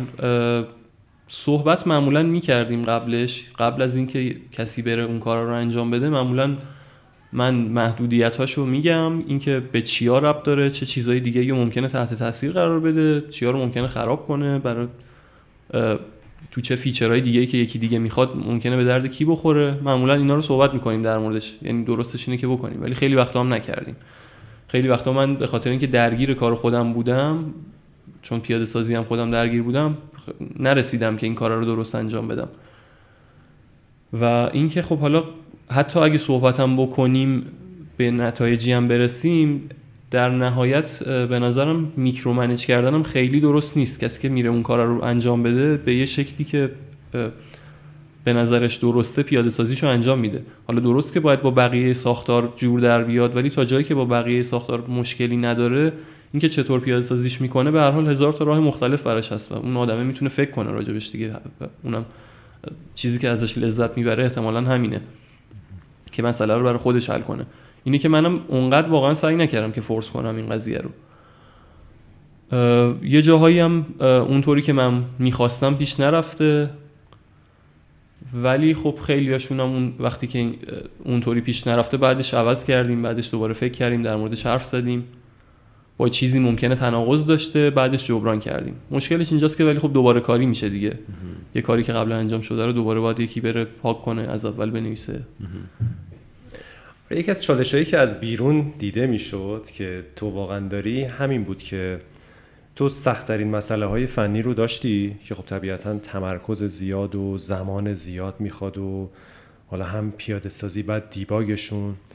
و از اون ورم نقش لید پروگرامر هم داشتی؟ یعنی همه می اومدن از تو میپرسیدن هم تسکا رو می‌خواستن تو بهشون بدی هم سوال می‌کردن که این کجاست اون چجوری بنویسم اون فانکشنه چیه؟ اینو در نهایت چجوری بالانس کردی نکردی چیکار کردی برای در نهایت میگم یه ذره یاد گرفتم که بیشتر تسکا رو واگذار کنم. در نهایت آخه وقت ما محدوده. اصلا این این قسمتش رو هیچ کاری از دستمون بر نمیاد. پروژه باید با یه سرعتی به هر حال پیش بره و اینکه جلوی اونو که نمی‌تونیم بگیریم نباید بگیریم به خاطر اینکه یه سری آدم اون وقت سرد میشن. بقیه اعضای تیم هم دارن کار می‌کنن رو پروژه دیگه. نمیشه متوقف کرد کارو. به خاطر اینکه این کارا رو حتما یه نفر خاص باید انجام بده. من اگه قراره که این منیج کردن رو انجام بدم به این نتیجه رسیدم که یه مقدار از کارهای اجراییمو باید کم کنم. ولی خب نمی‌خواستم هم کار اجرایی نداشته باشم چون برای خودم شخصا یه قسمتی که جذابیت داره همون خود کارهای اجرایی و چلنجایی که درگیرشون هستم. واسه همین اونا رو دوست نداشتم از دست بدم. و درگیر این کشمکشه بودم از اول تا, تا همین الان که چیا رو بالاخره ول کنم چیا رو به بقیه واگذار کنم که انجام بدن کدوماشو خودم انجام بدم. ولی واقعا بهتر شد از اول پروژه تا الان. فکر می‌کنم که الان خیلی چیزا واگذار شده تا حدود زیادی و ترافیک منم یه مقدار کم شده دیگه. بقیه اگه سراغم میان سر یه سری موضوعات های لول تر معمولا صحبت می‌کنیم. در مورد پیاده سازی جزئی تر دیگه خیلی درگیر نمی‌کنم خودم و مگه حالا یه سری موضوعاتی که باید به حال بهش فکر کرد که لازمه که چند نفره در موردش فکر کنیم خب با هم دیگه فکر می‌کنیم بهش در واقع منم کمک می‌کنم. ولی سعی کردم این ترافیک رو یکم کم کنم. چون که خب واقعا قابل مینتین کردن نبود اون سیستم. توی ددلاین ها مخصوصا واقعا یادمه که خیلی بد می‌شد اوضاع. حس می‌کردم که نمی‌تونم منیج کنم. این حجم از استرس و یه کاری باید یه سری کارا رو باید خودم می‌رفتم مینشستم انجام می‌دادم. از یه طرف کلی آدم دیگه که داشتن کار می‌کردن لازم داشتن که با من حرف بزنن. که ازم بیان یه چیزی بپرسن یه چیزی بهشون بگم جایی یه چیزی نشون بدم. و یه وقتایی می‌شد توی کرانچا که فقط دلم می‌خواست برم تو بالکن بشینم در رو ببندم فقط هیچی نشنوم گوشامو بگیرم فقط نفس عمیق بکشم. که استرس یکم کم شه. ولی میگم خب واقعا بهتر شد در طول زمان خیلی بهتر یه دوره کوتاهی تو تست کردی که یه روزایی حتی نیای شرکت از. خونه کار کنی که بیشتر بتونی تمرکز کنی رو اون آره، کار رو. کسی هی نیاد سراغت رضا اینو چیکار کنم اونو چیکار کنم. اون چطور بود؟ تجربه خوب بود یا نبود؟ تجربه خوبی بود. یه سری کارهای خب به حال امتحان کردیم در طول زمان برای اینکه برای این manage کردن این قضیه. یکیشون همین بود که از خونه من کار کنم. سر network جدی ترین جدی ترین وقتی بود که این کارو کردیم فکر می‌کنم که بیشتر خونه بودم یه روزایی هم میومدم سر کار رو با بچه ها صحبت می‌کردم. بازدهی کارم خیلی بالا رفت. یه task مشخص داشتم. یه کاری بود که می‌خواستم انجام بدم و کاملا معلوم بود که چیه. خیلی دیزاین به معنی دیزاین تکنیکال داشت ولی دیزاین اینکه سوالی که می‌خوایم چی بشه دیزاین بازی خیلی نداشت. صرفا پیاده سازی بود. می‌تونستم خیلی راحت واسه خودم تو خونه وقت بذارم. همینجوری مثلا می نشستم صبح که پا می شدم می‌رفتم می نشستم پای کامپیوترم کار می‌کردم. نهار میخوردم دوباره کار می‌کردم. می‌رفت تا شام شام میخوردم باز کار می‌کردم. می‌دیدم شب میخوابیدم دوباره صبح پا می‌شدم همین کار فراینده رو ادامه می‌دادم. بازدهیم به شدت بالا رفته بود و اینکه حال داد یه یه achievement بزرگی هم برام بود که توی مدت قابل قبولی نسبتا به یه چیزی رسیدم به یه framework network ی تونستم برسم که استفاده کنیم ازش به عنوان نقطه شروع. بعدش خب خیلی عوض شد ولی حداقل به یه جایی رسید. از این نظر خیلی مثبت بود. ولی بعد از همون مدت کوتاهی که این شکلی کار کردم به شدت افسرده شدم. چون که هیچ کس رو نمی‌دیدم دیگه. انگار که برای خودم توی جزیره جدایی مثلا داشتم کار می‌کردم. این وصل نمی‌تونستم وصل به بقیه ببینمش. بقیه داشتن روی یه سری کارهای دیگه روی یه سری چیزهای دیگه کار می‌کردن. و خروجی هم در نهایت تو کار اونا بود دیگه. حالا اینکه network رو من تونستم یه چیزی در بیارم که دوتا چیز placeholder دوتا مربع placeholder مثلا بتونن sync بشن روی دوتا کامپیوتر از نظر تکنیکال جذاب هست. ولی خب هیچ ربطی به گیمی که داشتیم روش کار می‌کردیم نداشت. حس کردم که از خود بازیه دور شدم. اومدم بیرون انگار. با بقیه نیستم. این مقدار حس یه افسردگی تو ایجاد کرد. و اینکه حس کردم قابل ادامه دادن نیست خیلی این شکلی که بخوام کلا برم برای خودم مثلا از دور کار کنم و اینا. متوجه محدودیت شدم یه جورایی. ولی برای کارهای مشخص تو زمان مشخص به نظرم خیلی فکر خوبیه. یعنی بازم انجامش میدم حتما. جنبندی در مورد یونیتی چیه امروز؟ بالاخره یونیتی اولین پروژه جدیت بود روی یونیتی و یه کار خیلی بزرگ انجام دادی. الان چی فکر می‌کنی در موردش؟ یونیتی به نظرم یه engine یه که طراحی شده برای اینکه آدمای زیادی بتونن باش کار کنن. یعنی هدف یکی از اهداف اصلی design ش اینه که انقدر کار کردن باش راحت باشه؟ حداقل برای کارهای ساده ای که می‌خوایم انجام بدیم انقدر بشه سریع یادش گرفت که کسایی که نمی‌خوان technical کار کنن هم بتونن راحت بازش کنن به عنوان editor ی که شبیه بقیه editor های مثلا چه می‌دونم 3D و این حرفاست با اون باش کار کنن. این از نظر editor ش editor و این حرفا. از نظر design technical ش هم همین قضیه به نظرم وجود داره. که خیلی سعی کردن که همه چی ساده باشه صرفا. و بشه فهمیدش و بشه باش کار کرد. مشکل کم نداره واقعا. از خیلی جهات مشکل performance ی داره و اینکه خیلی کارا رو ممکنه دست آدم رو ببنده نشه باهاش انجام داد. یا اگه بخوای انجام بدی باید هزار تا ملق بزنی به خاطر اینکه خب به خود خود code base شون دسترسی نداری و سیستمایی هم که ساختن اینجوری که interface راحتی داره ولی برای اینکه یه کار با scale بالا رو انجام بدی تو مجبوری با همون interface ها کار کنی. اون interface ها عمدتا برای کارهای ساده تر طراحی شدن. و اینا آزار میده دیگه. بعد یه مدت می‌بینی که اگه پروژت خیلی کدای جدی زیادی داره کدای base زیادی داره تو مجبوری که به هر حال این کدای base رو بذاری رو های لول ترین کدایی که مال خود engine ه که خیلی هم مناسب این کار نیستن. خوبه که این سیستم رو داره که یه سری کد های لول راحت داره چون روند کار رو برای آدمی که تجربه کمتری دارن راحت می‌کنه. ولی خیلی خوب بود. اگه که امکانو می‌داد که یه راه دیگه هم بود یه بکدوری بود که می‌تونستی با کدای زیرترش هم راحتتر کار کنی. ولی به این فکر نکرده بودن. حداقل موقعی که روی مورتا شروع کردیم کار کردن به ایناش خیلی فکری نکرده بودن. کلی از مسائل تکنیکال جدی که ما داشتیم به خاطر همین رندوم جنریتد بودن به خاطر پریفبا بود و اینکه نستد پریفب نداره یونیتی اینکه چجوری میشه اینا رو سیوشون کرد پریفبا رو کی باید لود کرد کی باید آنلود کرد چالنجامون خیلیشون اینا بود. که در نهایت می‌رسید به همون مشکل پریفوا و مشکل serialization خاص Unity که محدودیت های همون prefab ها رو روش اعمال می‌کرد. سر همین مجبور شدیم یه مقدار خیلی زیادی کد بنویسیم خودمون برای اینکه این این مشکلات رو یه جورایی دور بزنیم. در حالی که اگه اون feature ها از base در در دسترس خودمون بود شاید راههای راحتتری می‌تونستیم پیدا کنیم. شاید می‌شد یه فکری کرد حداقل در موردش. ولی امروز Unity به نظرم یه ذره فرق کرده.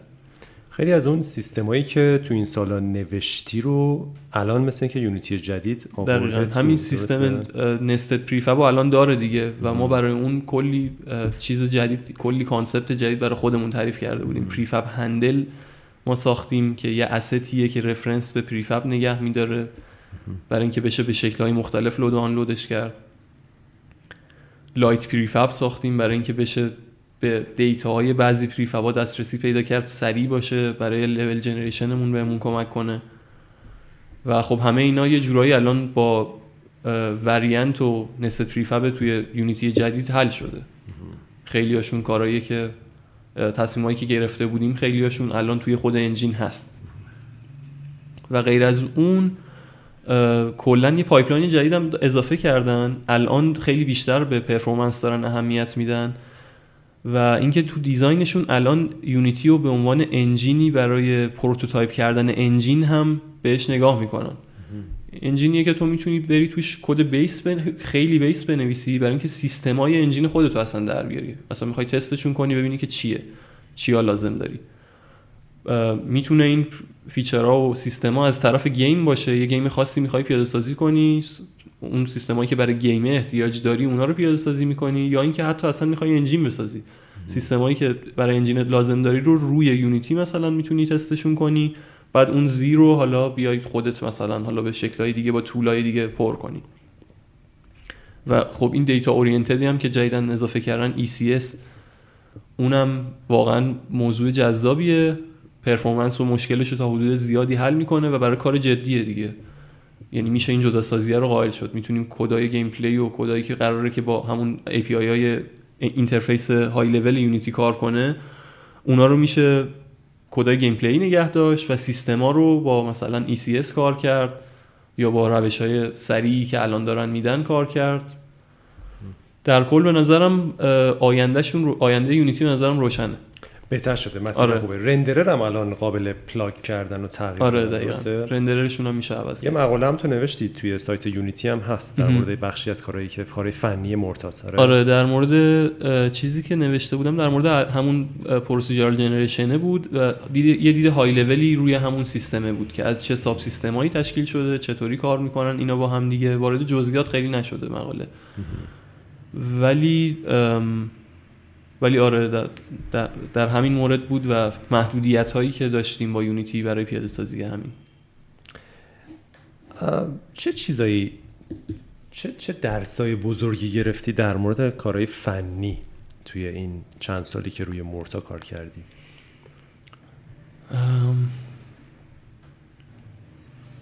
یکی از درسای جدی که گرفتم این بود که تصمیم درست و غلط خیلی معنی نداره. اینکه تصمیمه. در مورد دیزاین هم کلا در مورد دیزاین این قضیه وجود داره که تصمیم گیریه که ما بالا پایین می‌کنیم. یه سری خوبی ها و بدی ها داره هر چیزی. اون خوبی ها و بدی ها هم با توجه به اون تعریفی که خودمون داریم تعریف میشه. با توجه به پروژه است. با توجه به حتی موقعیت زمانی توی پروژه است. توی اوایل پروژه موقعی که prototype داریم می‌کنیم ممکنه که یه سری تصمیم مناسب باشه میانی وضعیت میانی پروژه ممکنه یه سری تصمیم در واقع درست تر باشه آخرش ممکنه یه سری تصمیم های دیگه درست باشه. و اینکه این اینکه درست و غلطی وجود نداره. خیلی از برنامه نویسا مستقیما دنبال نسخه پیچیده میرن پیچیده شده میرن. اینکه یه کتابی بخونم که اون تو نوشته که این فلان کار خوب است فلان کار بد است من این کارو می‌کنم این کارو نمی‌کنم. ولی درستش به نظرم اینجوریه که باید خیلی موشکافانه بررسی کرد که هر تصمیمی که می‌گیریم برای ما چیش خوبه چیش بده. و اینا در طول زمان و در طول پروژه و کلا با کلی پارامتر عوض میشه. وظیفه اون آدمی که داره کار تکنیکال رو می‌کنه اتفاقا همینه که یه مسیری رو پیدا کنه بین همه گزینه های فراوانی که وجود داره که مناسب تر باشه برای کاری که داره انجام میده. یعنی احساس می‌کنی که معیارهای متفاوتی هست. هر کسی باید معیارها و دستگاه مختصات خودش رو پیدا کنه بر اساس اون بگه حالا چی خوبه چی بده. دقیقا. یه سری چ... یه سریاشون قابل اندازه‌گیریه. یه سری پارامتر قابل اندازه‌گیری هست توی برنامه نویسی ولی خب ارزش خود هر کدوم از اون پارامترها و فاکتورها باز دوباره فرق می‌کنه. اینکه ممکنه یکی از اون پارامترها الان مهم نباشه ولی یکی دیگهشون مهم باشه. ممکنه در طول زمان این عوض شه. ممکنه حالا یه پارامتر دیگه ای مهم باشه. اینکه متوجه باشیم که اینا تصمیمی که من می‌گیرم با این پارامترها در ارتباطه. حالا اینکه اهمیت هر کدوم از این پارامترها برای من چیه اون یه بحث دیگه است. و اینکه با منه تصمیم گیریش با کسی که داره اون کارا رو انجام میده. پس این بزرگترین درسی بود که تو توی این چند سال این فکر می‌کنم آره واقعا. گرفتی. بزرگترین بوده. اگه الان بخوای دوباره یه پروژه عین مورتا بنویسی از نظر فنی دیزاینش رو تغییر میدی معماری رو تغییر میدی معماری فنی رو؟ یا به نظرت همینی که الان هست؟ یعنی خوبه. بدونم که چیزی که می‌خوام بهش برسم مرتایی که امروز هست. آره. فرض کن با این دانش امروزت برمیگشتی پنج سال پیش. نه احتمالا همین کار رو همین کار نه نه فکر نمی کنم. آخه خب خیلی خیلی از تصمیم به تصمیم های قبلی هم گره خورده دیگه. اگه قرار بشه از صفر شروع کنیم از نظر technical ممکنه یه چیزایی واقعا عوض شه. درسته. خیلیش به خاطر اینکه game design عوض شد technical هم مجبور شد و اینکه این game design هم در طول زمان عوض شد بله. واسه همین خب همه چی با همدیگه نمی‌تونه یهو adapt شه دیگه. ولی اگه الان بدونم می‌خوام همین مرتایی که امروز هست رو بسازم ممکنه که خیلی کد شبیه الان نباشه. بعد از نظر فنی فکر می‌کنی که چقدر طول می‌کشه؟ فرض کن می‌خوای از صفر یه کدی بنویسی که همین feature های مرتای الان رو بده. از اول بنویسیمش؟ از اول. یک سال. یه سال. شاید کمتر نمی‌دونم. یعنی هیچی از کدا اگه نباشه فقط مسئله نوشتن کدا پیاده سازیشون باشه مستقیم آره فکر کنم یک سال بشه. دیگه ولی همین نیازهای design و art رو برآورده کنه. کمتر از یه سال آره فکر می‌کنم کمتر از یک سال بشه کرد از کدوم قسمت کار فنی که کردی بیشتر از همه راضی امروز؟ از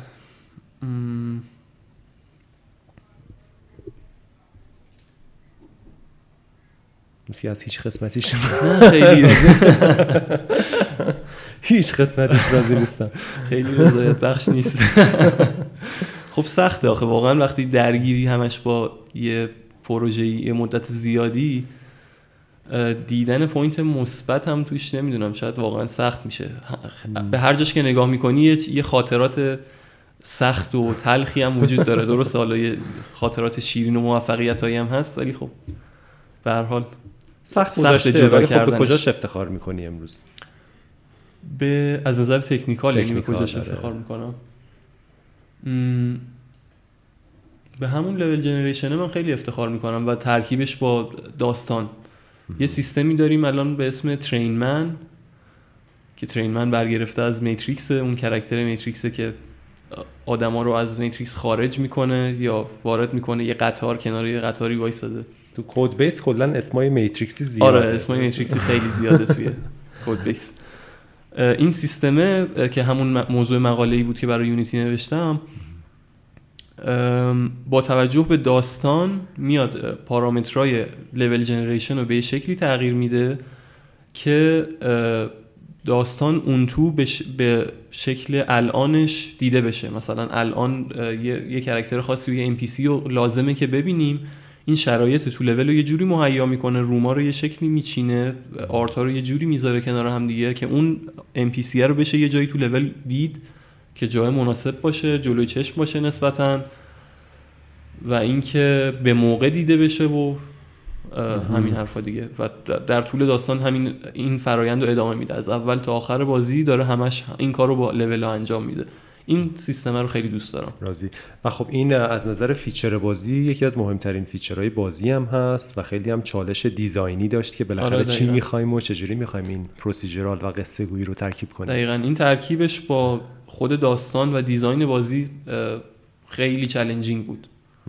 لزوما اینجوری نبود که بدونیم از روز اول که می‌خوایم چه feature ی داشته باشیم هم برم مثلا پیاده سازیش کنم. بارها iterate شده روی این سیستم و خب خیلی عوض شده. ولی در نهایت حس می‌کنم که چیز باحالی شده. جالبه. در مورد کنسول یه ذره صحبت کنیم. الان اینجا نسخه های signature edition هم رسید و دور و بر هست و آره، بازی برای PS4 و Xbox اول و بعدم Nintendo Switch آماده شد. سویچ هم که دیروز منتشر شد. بالاخره الان روی همه پلتفرما بازی عرضه شده. ولی من یادمه وقتی که ناشر پیشنهاد اینو داده بود که خب خودمونم می‌دونستیم PS4 رو که طبق Kickstarter قرار بود بدیم به backer ا ولی Xbox برنامه‌ای نداشتیم سویچ هم که طبیعتا جدید نه نداشتیم. پیشنهاد دادن که خب روی این نسخه ها در بیارین به ما گفتن که خب مثلا توی مایه که خودتون که نمی‌تونین حالا بریم ببینیم چه شرکتی کمک کنه پورت کنه اینا رو. شرکت لهستانی می‌شناسیم این کارو بکنه. ولی من یادم که با خودتم که صحبت کردم چند بارم حتی سر یه سری milestone های سفتم داشتیم. نمایشگاه سونی توی لس آنجلس بود. تو گفتی خیلی محکم که نه ما خودمون انجام میدیم پورت می‌کنیم. آره. و این کارم کردین. یعنی هم خودت خیلی زحمت کشیدی البرز قرایی محمد دلخواه آریان با تیم کوچیک هم پورت کردین بازی رو برای Xbox PlayStation و سویچ یه ذره از این فراینده بگو. این این شامل چه چیزایی بود؟ چه چالشایی خود این بحثای کنسول داشت؟ چالشاش که خیلی زیاد بود. یعنی یه سری مسائل بود که اصلا ما باش روبرو نشده بودیم تا حالا. develop کردن game برای PC و develop کردن game برای کنسول واقعا از خیلی جهات با هم فرق دارن. challenge خیلی جذابی بود برام همون موقعی که گزینش مطرح شد. به نظرم باید خودمون می‌کردیم. یعنی دلم نمیومد که کدی که این همه روش کار کردیم و حالا بدیم که یه سری آدم بخونن بعد تازه بفهمن که چیه که بعد برن حالا سعی کنن که پورتش کنن. به نظرم نتیجهش خوب در عذاب در نمی اومد اگه کسی دیگه می‌خواست این کارو بکنه. خودمون خیلی بهتر و افیشنتر می‌تونستیم این کارو بکنیم.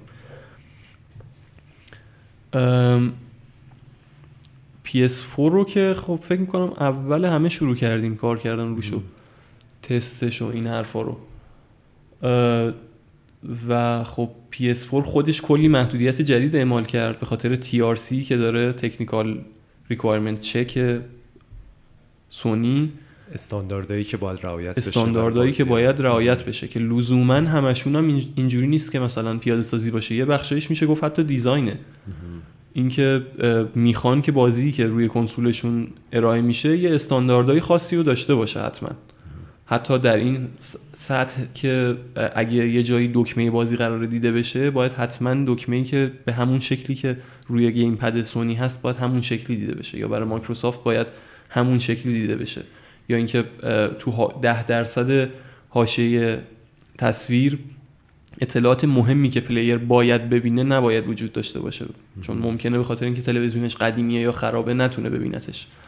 یا loading اگه بیشتر از سی ثانیه طول می‌کشه باید حتما یه عنصر متحرک تو تصویر وجود داشته باشه که نشون بده که game گیر نکرده داره میره جلو.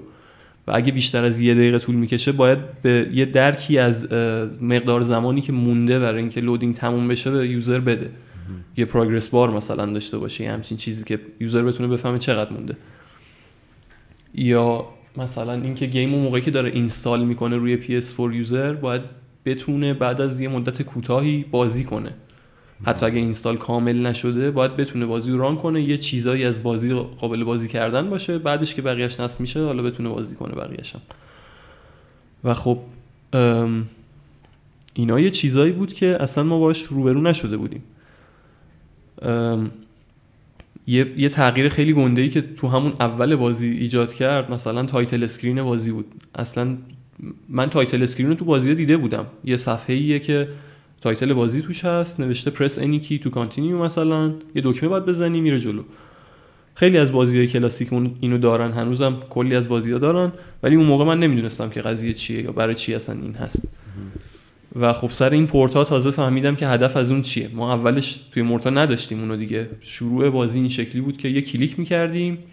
یه ویدئوی خیلی خفنی شروع می‌شد که ویدئوی اول معرفی بازی کوه کوه Morta هست و یه کابوسه و با همون شروع می‌شد. یه fade in ی ساخته بودیم که با اون بازی رو شروع کنیم. ولی به یه جایی رسیدیم دیدیم که خب یه title screen باید قبل این باشه. و اگه اونو می‌خواستیم بذاریم مجبور بودیم که اون ویدیو رو یه تغییراتی توش بدیم. یه کاری بکنیم که دوباره سازگار باشه. به خاطر اینکه روی Xbox یه محدودی یه در واقع یه قانونی روی PS4 هست که موقعی که game رو run می‌کنیم حتما user مشخصه. gamepad حالا هر کسی که PS4 داره دیده دیگه. وقتی PS4 رو gamepad ش رو روشن می‌کنی می‌پرسه که کی هستی. درست. همون موقع باید user رو مشخص کنی و بعد از اون می‌تونی بازی رو run کنی. بنابراین وقتی بازی run میشه معلومه که user ی که داره بازی رو run می‌کنه کیه. ولی روی ویندوز روی مثلا Universal Windows Platform که مال مایکروسافته و روی Xbox این شکلی نیست. می‌تونی sign in نکرده باشی gamepad رو می‌تونی ورداری همینجوری بری تو بازی. می‌تونی guest باشی حتی می‌تونی اصلا user نداشته باشی. ولی تو technical requirement check خود مایکروسافت این قضیه هست که موقعی که game شروع میشه حتما باید یه صفحه وجود داشته باشه که اونجا شما به player ت میگی که شما الان sign in نیستی. می‌خوای sign in بکنی؟ یا اگه sign in هستی می‌خوای user عوض کنی؟ مطمئنی با همین user می‌خوای بری یه سری سوال default هست که اینا رو باید باید بپرسی قانونشه. و خب اگه ما می‌خواستیم که تو کنسول های مایکروسافتی اینو بذاریم مجبور بودیم که کلا همه جا بذاریم تا حدودی دیگه. وگرنه مجبور می‌شدیم سیستممون رو کلا عوض کنیم. flow ی اول بازی رو مجبور می‌شدیم برای هر پلتفرمی یه شکل خاصی بذاریم که نمی‌خواستیم این اتفاق بیفته. یه پیچیدگی زیادی بود. نمی‌خواستیم درگیر این پیچیدگی شیم نتیجتا مجبور شدیم title screen بذاریم. و سر بقیه feature اشون هم بقیه feature های پلتفرما هم همین اتفاق افتاد. سر achievement سر مثلا input controller شون و مسائل مشابهی که مربوط به خود پلتفرم است. platform dependent ه یکی از کارهای من این بود که یه abstraction ی از اون کاره پیدا کنم که رو همشون مشترکه. رو همه پلتفرم رو همه پلتفرم‌ها مشترکه و یه API داشته باشیم که ما کد game مون با اون API کار می‌کنه و حالا رو هر پلتفرمی که هستیم ما لازم نیست بریم همه جای کدمون یه تغییراتی برای اون خاص اون پلتفرم بدیم. ما یه کلاسی به اسم مثلا PS4 سرویس رو میایم کداشو پر می‌کنیم method ایی که توش باید پیاده سازی بشه رو پیاده سازی می‌کنیم. بعد اتفاقی که میفته اینه که وقتی game رو PS4 اجرا میشه از اون کدا استفاده می‌کنه و خب همه چی درست کار می‌کنه. ولی اینکه حالا این کدا رو چجوری بشکنیم چجوری جدا کنیم از همدیگه که این API در واقع قسمت بیشترین قسمت مشترکش پیدا بشه کد تکراری رو به همه پلتفرما ننویسیم نسبتا چالش بود. چالش بزرگی بود. مخصوصا در مورد network. جدی ترینشون network بود چون network شون رو واقعا هر کدوم یه کاری می‌کنن. خیلی سیستمشون با هم فرق می‌کنه user management شون هم با هم فرق می‌کنه و این user management با network شون در ارتباطه. اینکه با کی داری بازی می‌کنی آنلاین خب مسئله مهمیه دیگه. واسه همین اون قسمت خیلی سخت بود. که خب من درگیر جزئیات اونا نبودم. البته درگیر پیاده سازی جزئیات هر کدوم از این platform service ها نبودم. البرز خب روی سویچ و Xbox و UWP کار کرد محمد PS4 کار PS4 رو کار کرد و Steam هم خودم کار کردم. ولی این اینکه بشه شکوند کدو به یه بخشایی که روی همه اینا بتونه اجرا بشه اصلا به اون سادگی که فکر می‌کردم نبود. آره اینم خودش یه نیاز خیلی بزرگ بوده دیگه چون فراتر از کنسولا حالا ما خب سه تا کنسول هست بعد PC Windows Steam رو داریم. GOG هست که API GOG هم integrate شده از اون بر بله اونم. بعد نسخه Mac رو داریم برای Steam. حالا لینوکس هم قراره که انشالله به زودی داشته باشیم. و نسخه غیر GOG در واقع هیچی DRM-free داریم نسخه هیولا رو داریم. نسخه هیولا داریم. اینه که همه ولی یک code base ه درسته؟ دقیقاً. همشون همش یک code base ه. بیسه و اون فرقایی که وجود داره لابلای بقیه کدا نیست. یه جای مشخصیه که این مثلا کد مثلا هیولاس یا کد استیمه.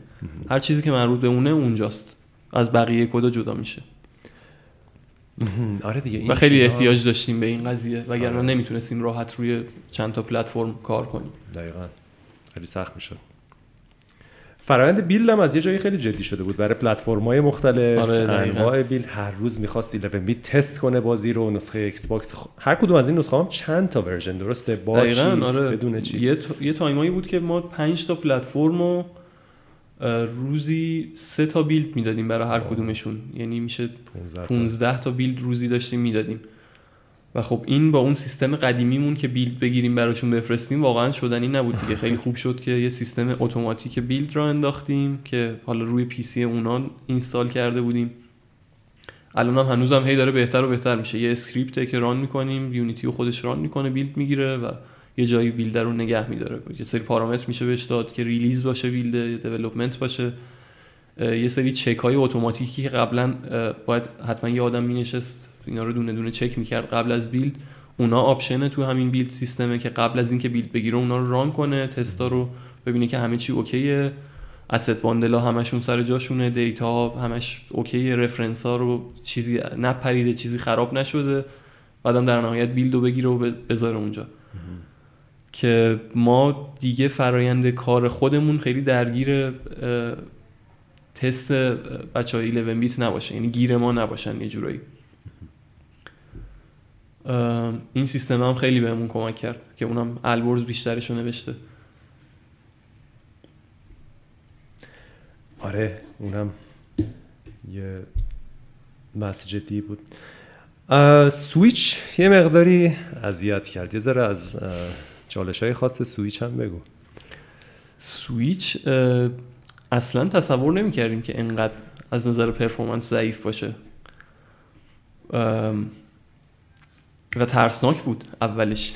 اولش واقعا ترسناک بود. چون اون موقعی که اصلا build و می‌گرفتیم و crash می‌کرد کلا run نمی‌شد که یکی یکی مشکلاتش حل شد. تا اون جایی که به مشکلات پرفورمنسی خوردیم. FPS رو نمی‌تونستیم برسونیم به یه حد قابل قبولی به سی هم حتی نمی‌تونستیم برسونیمش. حالا رو بقیه پلتفرم البته تا حدود این قضیه بود. اولش اولین بار روی PS4 چیزو مشکل پرفورمنسی رو باش روبرو شدیم و فکر می‌کردیم که حل کردیم مسئله رو. ولی وقتی سویچ رو دیدیم دیدیم که نه واقعا اگه اگه مشکل سویچ رو حل کنیم مشکل بقیه حل شده. ضعیفترین پلتفرممون در واقع سویچه. memory management ش رو مسئله داشتیم واقعا کلی. به خاطر اینکه حالا خود debug کردنش هم خیلی سخت تره دیگه. رو PC آدم می‌تونه خیلی سریع build بگیره profiler بهش وصل کنه. انواع کارا رو میشه کرد دیگه. پروفایل profiler های generic و چیزایی که هست معمولا همشون برای PC کار می‌کنه. ولی رو سویچ باید حتما build می‌گرفتیم. build شون طول می‌کشید.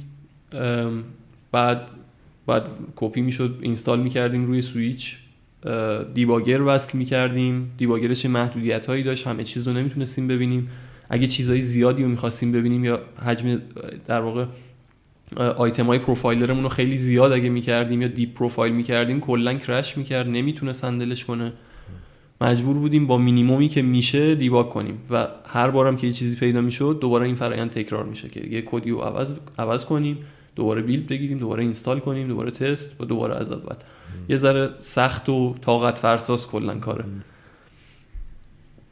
ام،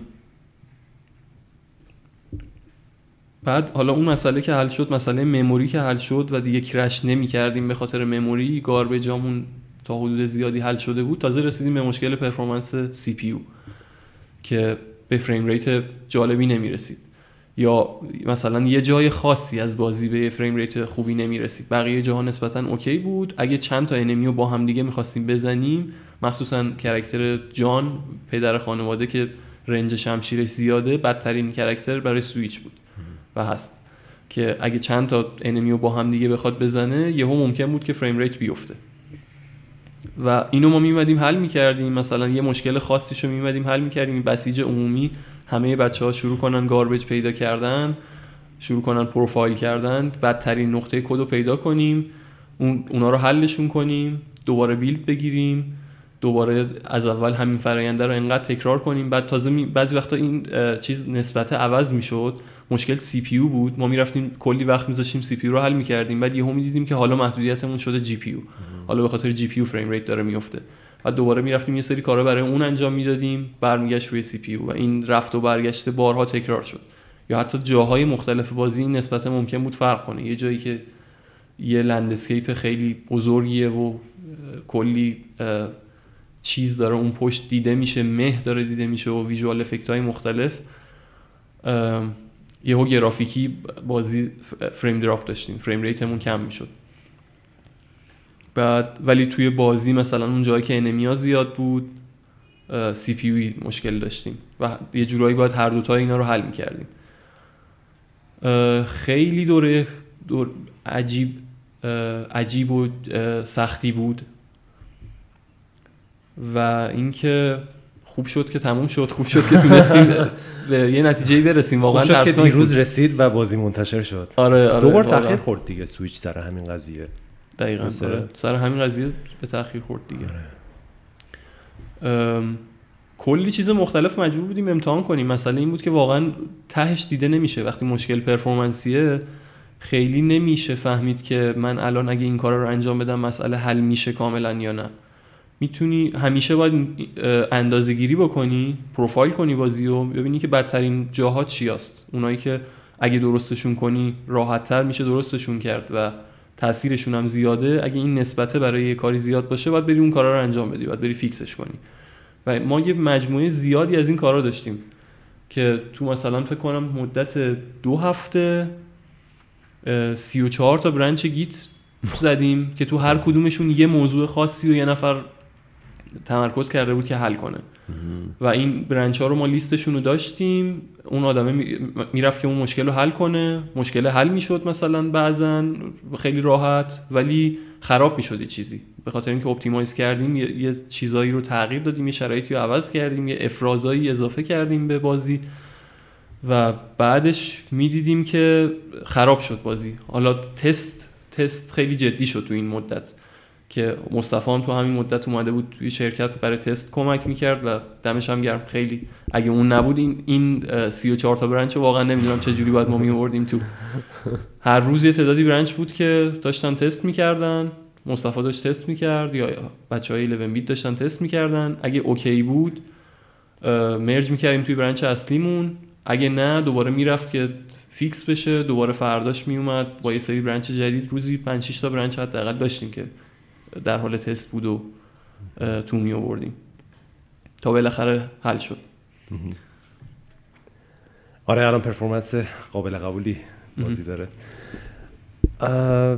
اگه بخوای حالت post-mortem ی یه جمع‌بندی بکنی به نظر دو تا از اتفاقایی که تو پروژه خوب پیش رفت نه فقط فنی. می‌تونی فراتر ببینی. خواستی فنی بگو خواستی فراتر ببینی. به نظر دو تا از پروژه های دو تا از اتفاق های مثبت چیا بوده؟ دو تا از اتفاق های مثبتی که توی مرتا افتاده. تو مرتا توی این پنج سال. یکیش که قطعا وضعیت تیمی مونه یعنی تیم ورک و بچه هایی که کار کردیم روی این پروژه برا من یه تجربه استثنایی واقعا. اینکه با یه سری آدمی انقدر راحت بودم و می‌تونستم کار کنم و انقدر می‌دونستم که برای اونا هم هدفی که برای من مهمه برای اونا هم همون مقدار مهمه دارن انرژی می‌ذارن همه دارن تلاش می‌کنن هوای همدیگر رو دارن. این خیلی به نظرم نکته مثبتی بود. شاید مثبت ترین بود. نکته بعدیش هم این که خیلی شخصیه این. اعتماد به نفسم بیشتر شد. اینکه حس کردم که میشه یه کارایی کرد. یه کارهای خوبی میشه انجام داد که حتی بقیه خارج از ایران کسایی که نمی‌شناسن ما رو لزوما صرفا می‌خوان بازی کنن. یه بازی خوب می‌خوان که بازی کنن می‌تونن ما رو ببینن و بازیمون رو دوست داشته باشن. از کی این حس رو کردی؟ از Kickstarter شروع شد دیگه. خود feedback Kickstarter واقعا مثبت بود. اصلا من که جا خورده بودم. یه سری آدم اومدن پول میدن برای بازی که هیچی ازش هنوز معلوم نیست که فقط می‌خوان ساخته بشه به خاطر اینکه حال کردن باش. ولی خب اون موقع هنوز من می‌دونستم که بازی ساخته نشده. ولی وقتی که تموم شد همین اواخر که دیگه تموم شده و الان که مثلا می‌تونم signature edition بازی رو دستم بگیرم physical حسش کنم خیلی عوض شده همه چی بازم. حس می‌کنم که یه, یه کاری کردیم که انجام شد دیگه. یه, کاری می‌خواستیم بکنیم و کردیم. به اعتماد به نفس می‌دهیم خب دو تا از اتفاقای منفی چی؟ اتفاقهای منفی. اتفاقایی که خوب پیش نرفت. یکیشون که در مورد دیزاین خیلی چیزا رو عوض کردیم. دیزاین مرتاب واقعا زیاد تغییر کرد. خیلی جاها شاید باید یه تصمیم ثابتی می‌گرفتیم. شاید باید یه چیزایی رو کنار میذاشتیم شاید باید یه چیزایی رو کنسل می‌کردیم خیلی نمی‌دونم. ولی واقعیت اینه که با اینکه حالا نتیجه مرتا به نظر من خوب شده و پروژه خوبیه زمان ساخت مرتا پنج سال نیست. پنج سال نباید طول می‌کشید ساختن یه پروژه مثل مرتا. و خب زیاد واقعا طول کشیده. چقدر باید طول بکشه؟ به نظرم باید دیگه ماکسیموم دو سال طول بکشه. یه سال و نیم دو ساله باید تموم بشه. اگه که بدونی می‌خوای چیکار کنی اگه در مورد دیزاینش خیلی سوال عجیب غریبی سوالاتو جواب داده باشی و خیلی سوال عجیب غریبی نمونده باشه احتمالا دو سال کافیه برای ساختنش. این یه مورد دیگه به نظرم باید سریعتر تموم می‌شد. خیلی لفت داده شد. ولی خب حالا به هر حال تجربه بود دیگه. یعنی یه چیزایی رو که نمی‌دونستیم یاد گرفتیم تو این مدت. نکته منفی دیگه.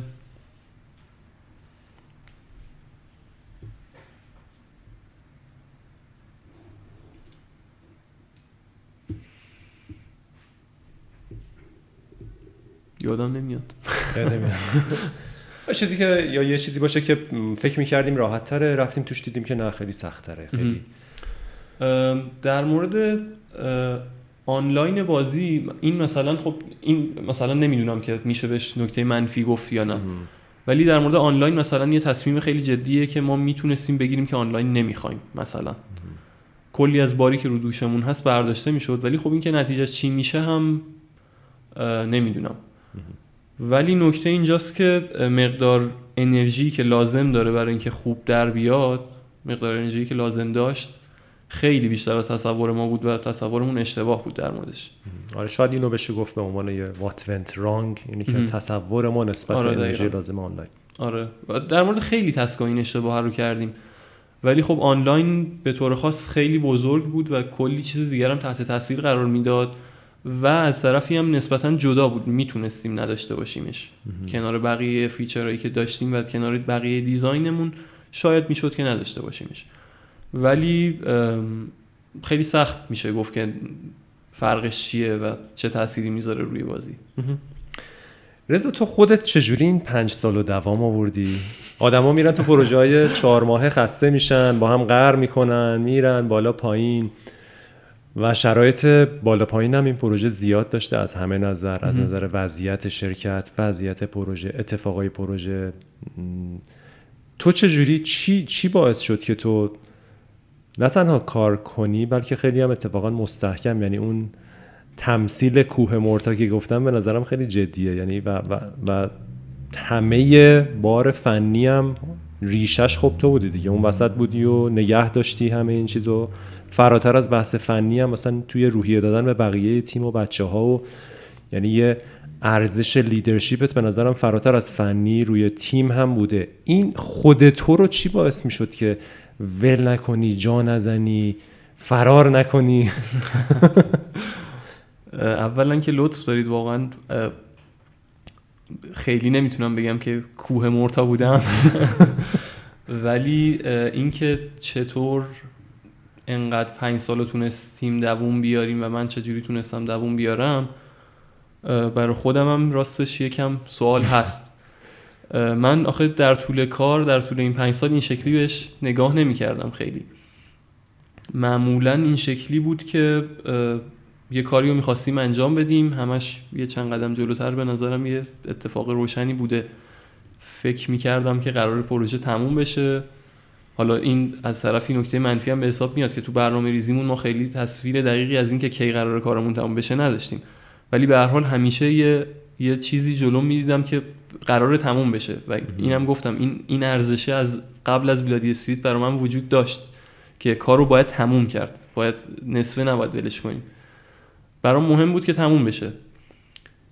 و اینکه خب کلی آدم انرژی گذاشتن. خیلی حیفه که یه چیزی که تا نصفه جلو رفته وقتی به دست مخاطب نمی‌رسه یهو خیلی فرق می‌کنه. خیلی چیزا رو از دست میده.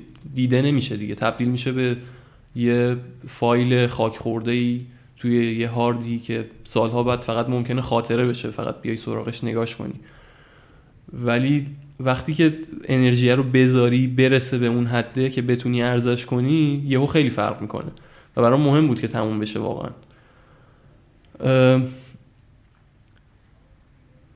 و خب کلی هم چیز جدید یاد گرفتم. یعنی در طول پروژه برا من همیشه چلنج های جدید بود. یه سری کارهایی بود که دوست داشتم انجام بدم و اونا رو می‌رفتم انجام می‌دادم.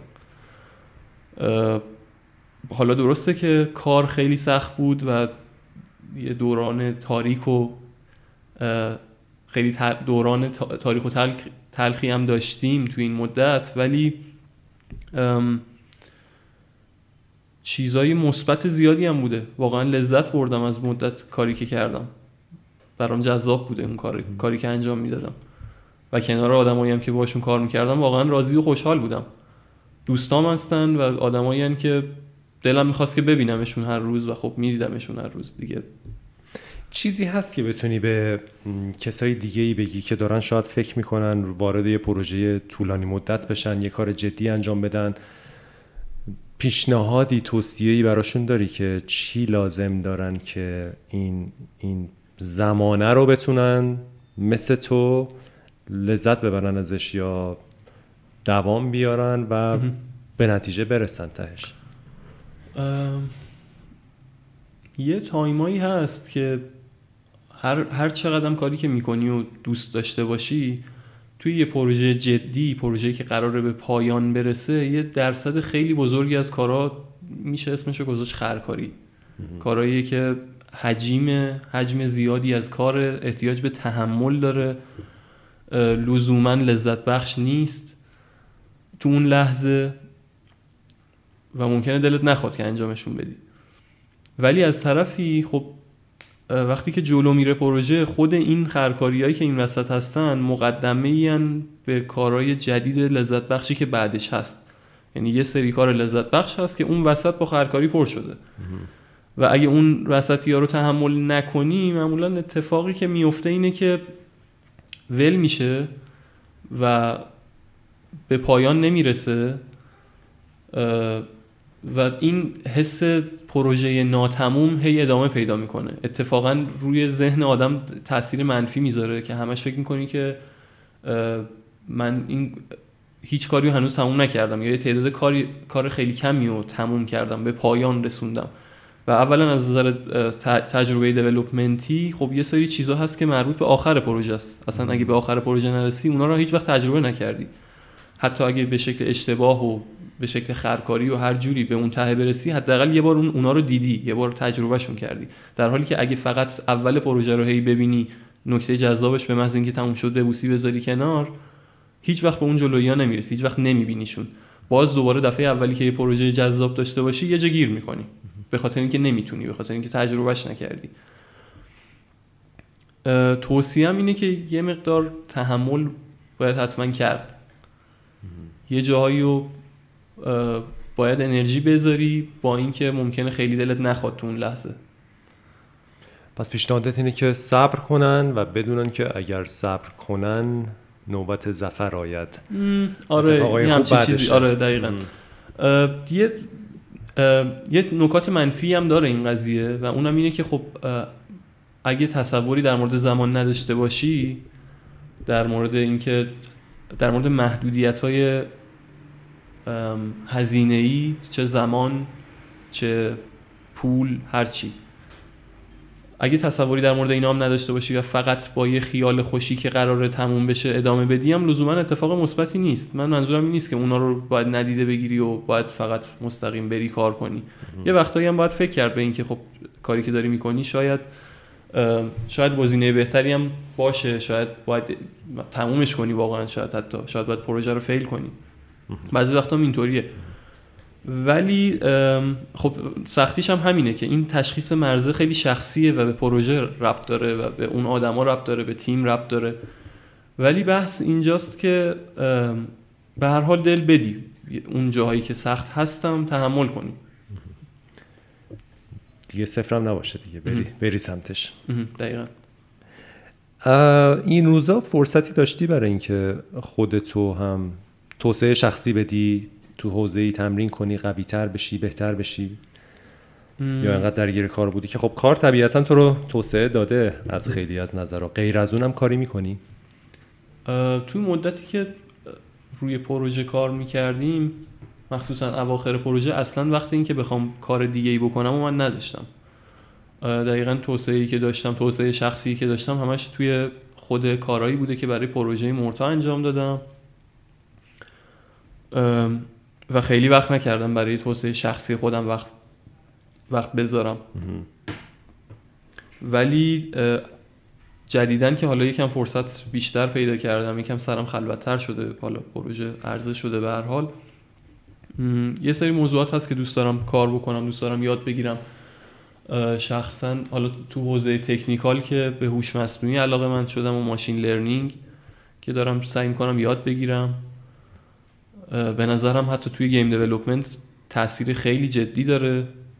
خیلی کارا رو میشه باش انجام داد. از اتومات کردن کارا و ابزارهایی که میشه داشت توی game development بگیر تا خود ذاتا یه بازی با این مفهوم با مفهوم یادگیری. خودت داری کتاب مطالعه می‌کنی؟ کتاب مطالعه می‌کنم مقاله می‌خونم کد تست می‌نویسم پایتون. اونا رو دارم سعی می‌کنم یکم یاد بگیرم. از یه طرف دیگه یه مقدار فلسفه علاقه من شدم می‌خونم. من رمان به ادبیات هم واقعا از بچگی علاقه داشتم ولی خب یه مدت زیادی ادبیات رو ول کردم یعنی زیاد برش وقت نذاشتم. ولی الان خب مثلا رمان می‌خونم در مورد نمایشنامه نویسی می‌خونم مثلا در مورد روانشناسی می‌خونم. شروع کردم یه ذره دارم کارهایی که دلم می‌خواد خیلی وقتا دلم می‌خواسته انجام بدم و دارم بهشون ورود میدم دیگه دارم انجامشون میدم. جالی خیلی خوبه. توی آینده بیشتر دوست داری به سمت یه متخصص تکنیکال بری یا به سمت یه لید فنی؟ با توجه به اینکه به نظر می‌رسه هر دو اینا رو انجام دادی و تو هر دوشون تبهر داری ولی خودت بیشتر کدوم مسیر رو دوست داری؟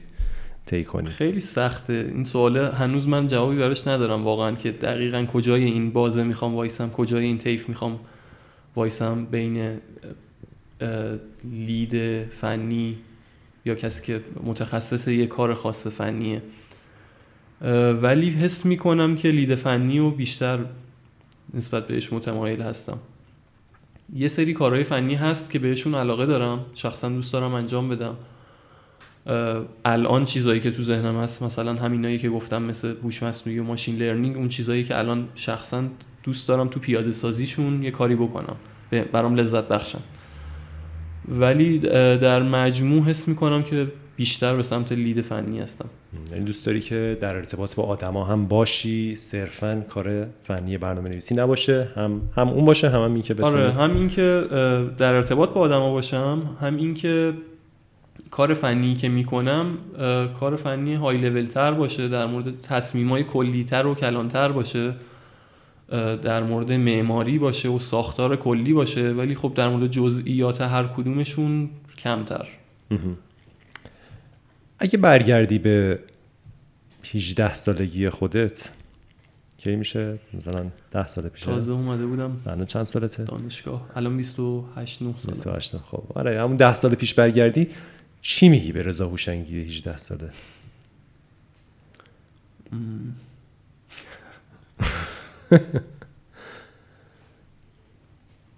تو اون دانجنه بره یا نره؟ اون دانجنه که جای خوبی بود. کار خیلی خوبی کرده که رفته. ولی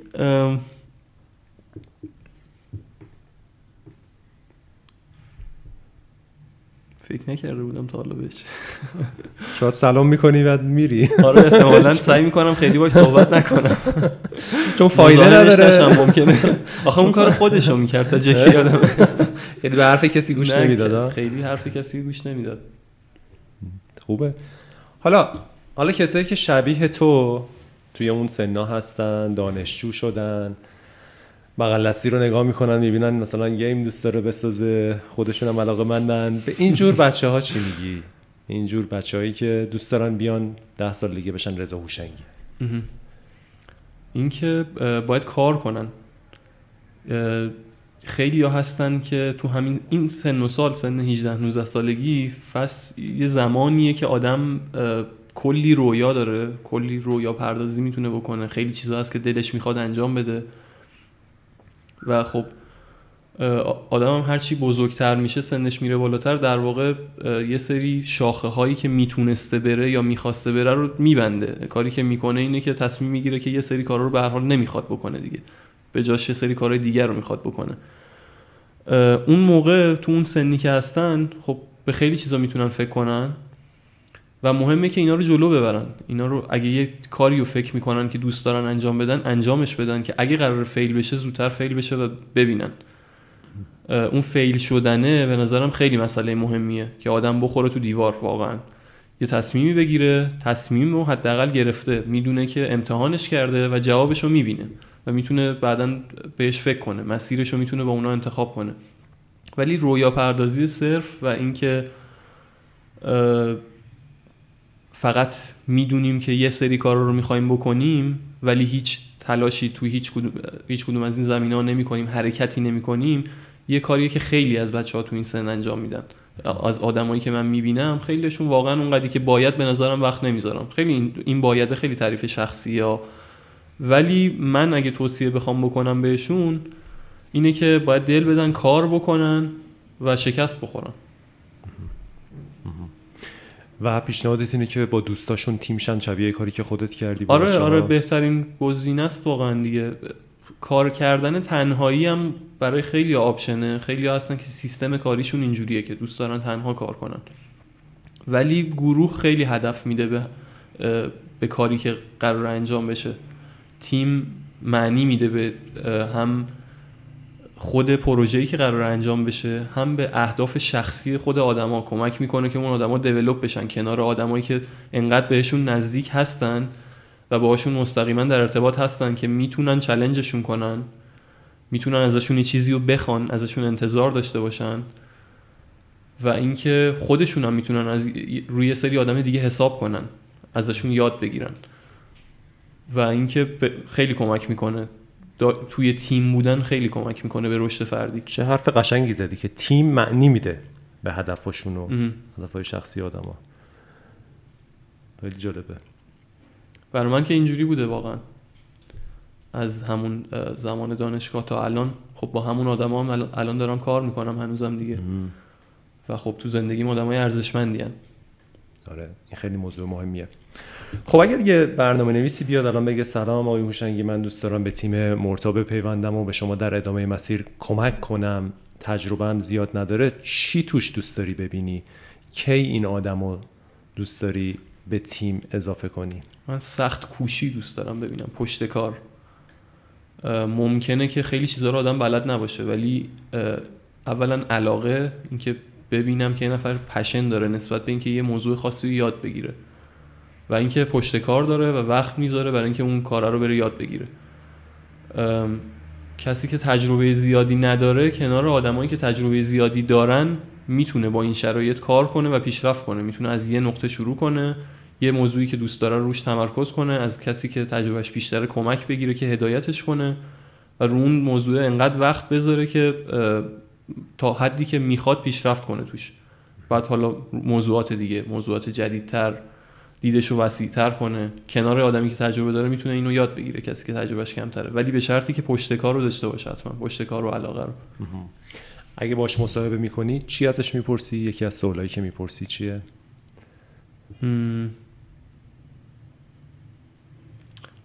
سوال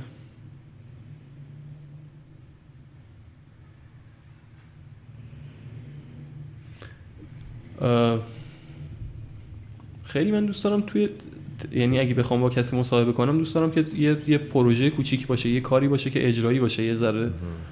ولی سوالی که میشه پرسید اینه که اگه کدی که نوشتی کار نکرد چی کار می‌کنی مثلا؟ واکنشت چیه نسبت بهش؟ و اینکه مهمه که اینکه کد کار نکرد خب فرض قضیه است. ولی اینکه بری دنبالش بگردی مسئله رو حل کنی و انقدر روش پرسیست کنی روی این کاره که بتونی به هر حال انجامش بدی خیلی مسئله مهمیه. تو آموزشم انجام دادی برنامه نویسی درس دادی یونیتی درس دادی. نظرت چیه در مورد آموزش؟ دوست داری آموزش دادن و تدریس و؟ آموزش دادن برا من خوبه و دوست دارمش به خاطر اینکه بهم کمک می‌کنه که طبقه بندی کنم چیزایی که تو ذهنم هست و تو این مدتی هم که تدریس کردم کمک جدی که بهم کرد واقعا همین بود که در مورد مثلا همین موضوع طراحی فنی و معماری من خیلی چیزها رو پراکنده از خیلی جاها دیده بودم و یه بخ- بخش زیادی از چیزهایی که می‌دونستم هم تجربه شخصیم بود. چیزایی که دیده بودم پارامترهای مثبت و منفی که دیده بودم تو کار پیش میاد با تاثیرشون دیده بودمشون و اینکه چه تصمیماتی از من باعث باعث این اتفاقات شده. و خیلی پراکنده بود چیزی که می‌دونستم در این مورد. ولی برای اینکه بتونم در موردش حرف بزنم حس کردم لازمه که اینا رو شروع کنم دستبندی کردن کنار هم گذاشتن تو تاقچه چیدن و منظم کردنش. و وقتی برای آدما توضیحش میدم اونا ازم سوال می‌پرسن این فیدبک لوپه دوباره خودش کمک می‌کنه که باز پیدا کنم که کجاشو من خیلی در موردش تصویر طبقه بندی شده ای ندارم. خیلی intuitive و شهودی می‌دونم در موردش. اونا رو می‌تونم می‌فهمم که باید برم روشون یکم بیشتر وقت بذارم. اگه مسئله مهمیه به نظرم و یکم آکادمیکتر و طبقه بندی شده تر یادش بگیرم. کمکی که بهم می‌کنه اینه. و اینکه خب واقعا هم حس خوبی هم بهم میده. اینکه یه نفر وقتی می‌بینم یه نفر مشتاقه که چیزی یاد بگیره واقعا خوشحال میشم. این حس خوبه باعث شد که این مدت کار بکنم یعنی تدریس بکنم. بعد بچه‌هایی که دارن یاد می‌گیرن حالا چه دانشجو باشن چه بعد از دانشگاه می‌خوان بیان توی این صنعت می‌خوان از کارآموزی شروع کنن. به نظر تو چه چیزایی رو باید وقت بذارن؟ یاد بگیرن که مناسب باشن برای شروع کارآموزی مثلا توی بحث برنامه نویسی بازی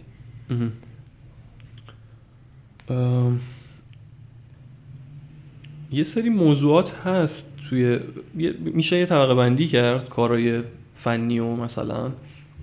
یه سری موضوعات هست که تو مایه های همین طراحی و دید کلان و معماری و این حرفا. اینا یه سری موضوعاتیه که یکم بزرگتره یعنی مسائل زیادی رو شامل میشه و های لوله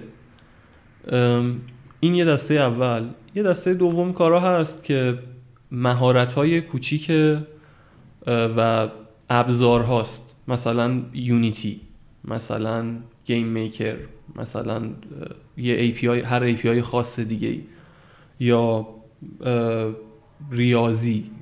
یه سری مهارت های کوچیکی هستن که یعنی مهارت های نسبتا مستقلی هستن که می‌تونی بری اونا رو یاد بگیری و ممکنه که توی یه کارهایی کمکت بکنن. اینم یه دسته دوم. یه دسته سوم به نظرم هست که یه کارهای عمومی برنامه نویسیه مهارت های عمومی برنامه نویسیه و مثلا حل مسئله است. اینکه چجوری وقتی می‌خوایم یه مسئله رو حل کنیم چجوری اینو بشکنیم به یه سری مسائل کوچیکتر. که بتونیم حلشون بکنیم.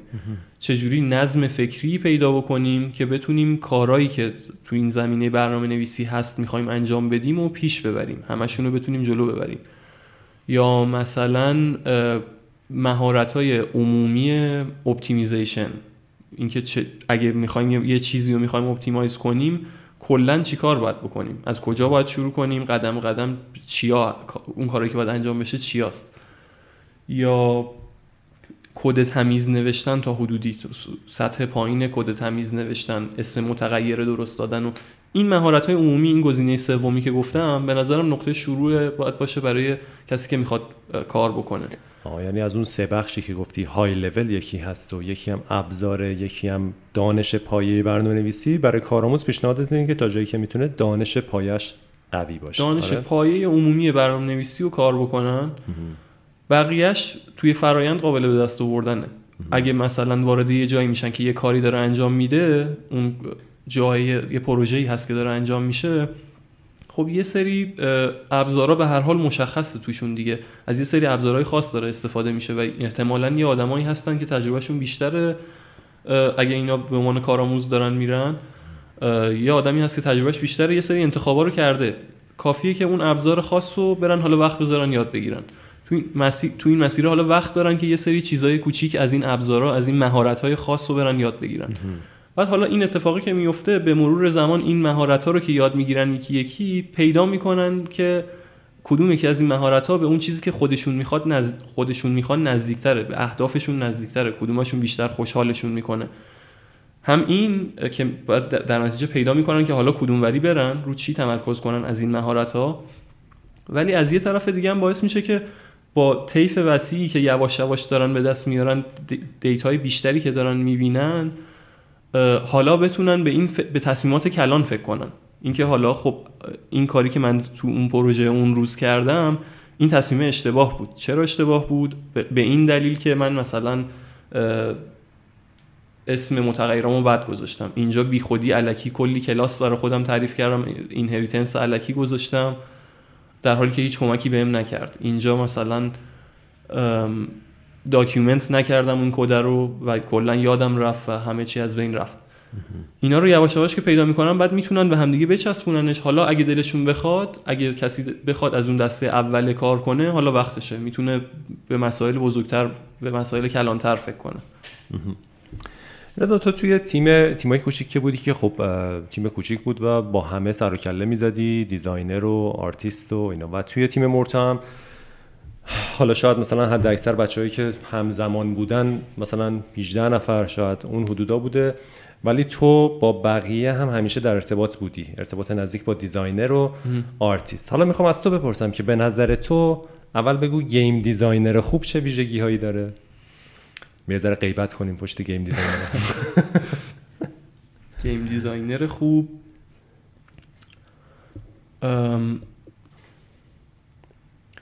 اون بحثی که در مورد انتخاب گفتم در مورد بحث design کلا به نظرم وجود داره دیگه. اینکه همیشه گزینه هایی که وجود داره رو خیلی خوب بتونی خیلی موشکافانه بتونی بررسی کنی نکات مثبت و منفی هر دوتاشون رو ببینی و بررسی کنی که کدوما رو می‌خوای انتخاب کنی در نهایت.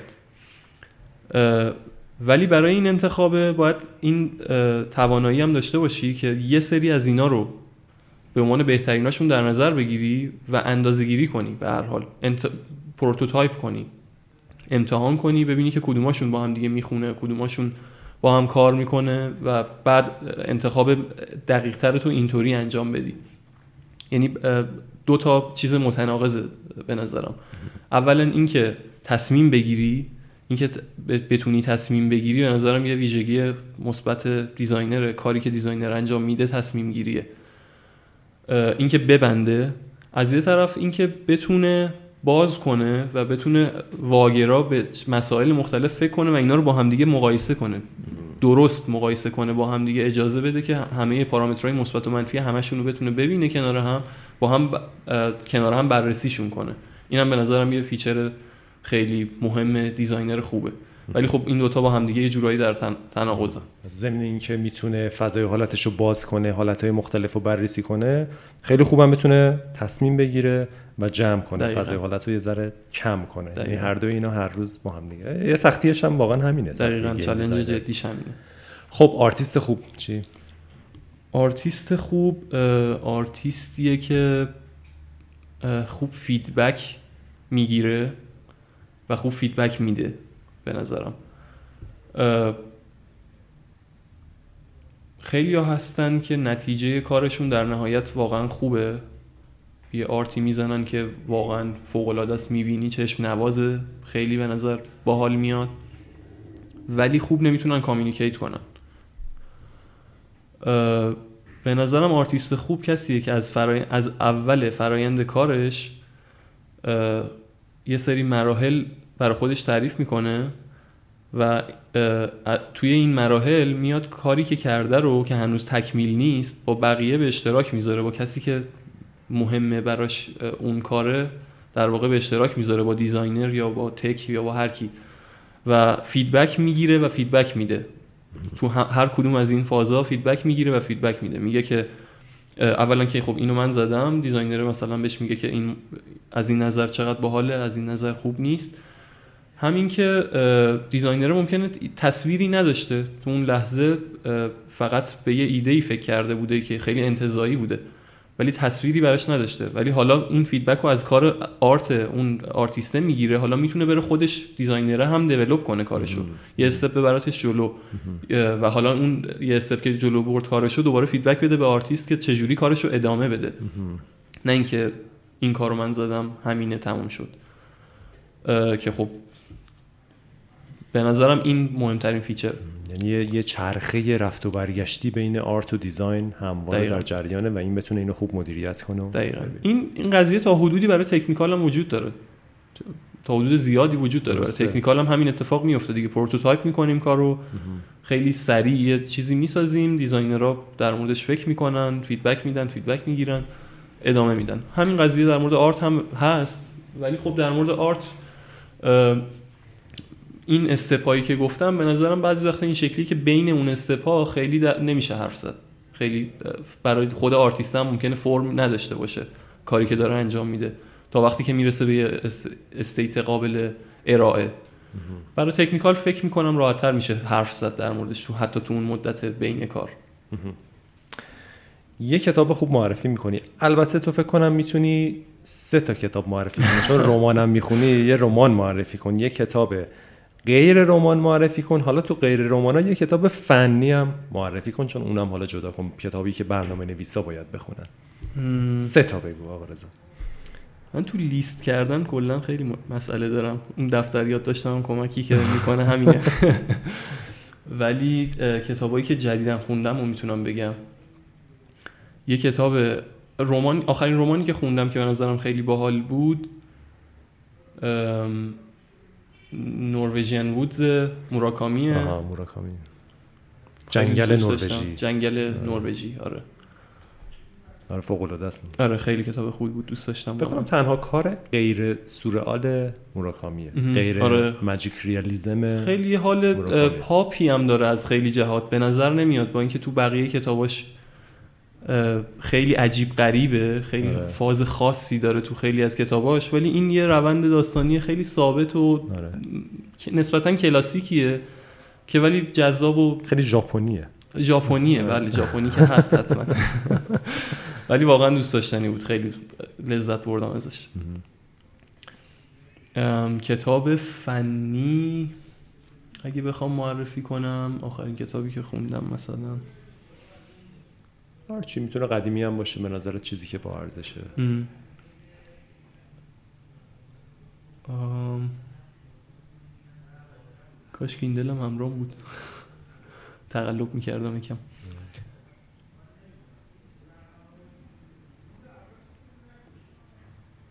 یک- یکی از کتاب های خوبی که الان یادم میاد کتاب Design Patterns خود مال اریک گاما بوچ اون که. چهار نفر program بله. چهار نفران که نوشتنش آبی و سفید جلدش آره فکر فکر کنم کنم اریک گاما بوچ آره. حالا اسمش رو کاملش هم که خوب می‌تونیم پیدا کنیم ولی اون به نظرم کتاب خوبیه لزوما game development هم نیست دیگه ولی pattern. های شیگرایی pattern های شیگرایی یه ذره الان به خاطر اینکه منم ذهنم بیشتر به سمت data oriented رفته یه خورده الان فاصله گرفتم ازشون ولی به هر حال اونا کمک می‌کنه. درسته. به مدل فکر کردن یه برنامه نویس کمک می‌کنه. دقیقا. یاد گرفتنشون. کتاب دیگه هم که بخوام بگم یه کتاب خیلی باحال هست که الان دارم می‌خونم هنوز تموم نشده به اسم Life Life 3.0 لایف 3 زندگی 3 در مورد هوش مصنوعی در مورد آینده هوش مصنوعی و آینده انسان کلا و تاثیر هوش مصنوعی روی آینده انسان. دلیل اسمش هم اینه که میگه که سه مدل حیات تا الان روی کره زمین وجود داشته که مدل اول موجودات آغازینن که فیزیکشون رو نمی‌تونستن عوض کنن و یعنی از نظر فیزیکی جسمشون رو هیچ تغییری نمی‌تونن توش ایجاد کنن و فکر هم لزوما به اون شکل نداشتن که نمی‌تونستن تغییرش بدن. و حیوانات میشن دیگه. حیوانات و اینا توی دسته دوم قرار می‌گیرن. دسته دوم حیات شماره version دو حیات میشه انسان ها که بازم فیزیکشون رو نمی‌تونن تغییری بدن. فیزیکشون جسمشون همینیه که هست. ولی می‌تونن فکر کنن می‌تونن انتقال بدن اطلاعات و software شون رو یه جورایی می‌تونن update کنن. اینا version دومن. حالا میگه حیات شماره سه که در واقع هوش مصنوعی موجوداتی هستن که ما تعریف می‌کنیم که اینا روی رو هر حافظه ماندنی می‌تونن وجود داشته باشن هوش مصنوعی. یا بنابراین medium material ی که روش وجود دارن هم حتی قابل تغییره. می‌تونن جسم خودشون update کنن می‌تونن software خودشون update کنن و یه version جدیدی از حیات هستن این جورایی. این شکلی بهش نگاه می‌کنه خیلی کتاب جذابی اونم. جالبه. شاید ما هم یه روزی از اون نسل سوم بشیم دیگه. آره می‌تونیم سایبورگ شیم دیگه. آره. شروعش از اینجا هست. توی گستین دشل هم همین شکلی اتفاق افتاد یه نقشه هایی داری یه نقشه هایی داری یواش. آره یواش یواش دارم سایبورگ کیندل تو کتاب زیاد می‌خونی بیشتر ترجیحت اینه که فیزیکی بخونی یا تو کیندل؟ کتاب فیزیکی رو من دوست دارم ولی در مجموع به این نتیجه رسیدم که رو کیندل راحتتر جلو میره روند کتاب خوندنم. مفیدتره؟ آره مفیدتر. آخه همه جا کتابای فیزیکی با آدم نمی‌تونه همش این ور اون ور خونه حتی ببره. چه برسه آره. اینکه دستت بگیری مثلا بری بیرون هر روز بری بیاری. بعد خیس میشه خراب میشه. وزنش زیاده. تو تاریکی نمیشه خوند. همش رو با هم نمی‌تونی داشته باشی که هر وقت دلت خواست مطالعه کنی بینشون انتخاب کنی. مجبوری یکی رو بگیری دستت و همون رو باید بخونی. واسه همین آره در مجموع واسه من یه چند وقتی هست که کیندل خیلی جواب میده آره. فیلم مورد علاقت چیه؟ غیر از میتریکس. غیر از میتریکس خب باشه ارباب حلقه ها ارباب حلقه آره از فیلم های محبوبم انیمیشن هر ستاش انیمیشن. کارهای میازاکی رو خب خیلی دوست دارم. بخوام بگم مثلا کدومش رو از همه بیشتر. اسپریت دوی رو خیلی دوست دارم. مونونوکه رو دوست دارم. رضا تو اهل بروجردی درسته؟ درست و اونجا بزرگ شدی و اومدی تهران برای دانشگاه بعدم موندی اینجا کار کردی. نظرت چیه؟ خیلی معتقدن که توی شهرستان نمیشه کار کرد کار خوب کرد. باید حتما بیایم تهران.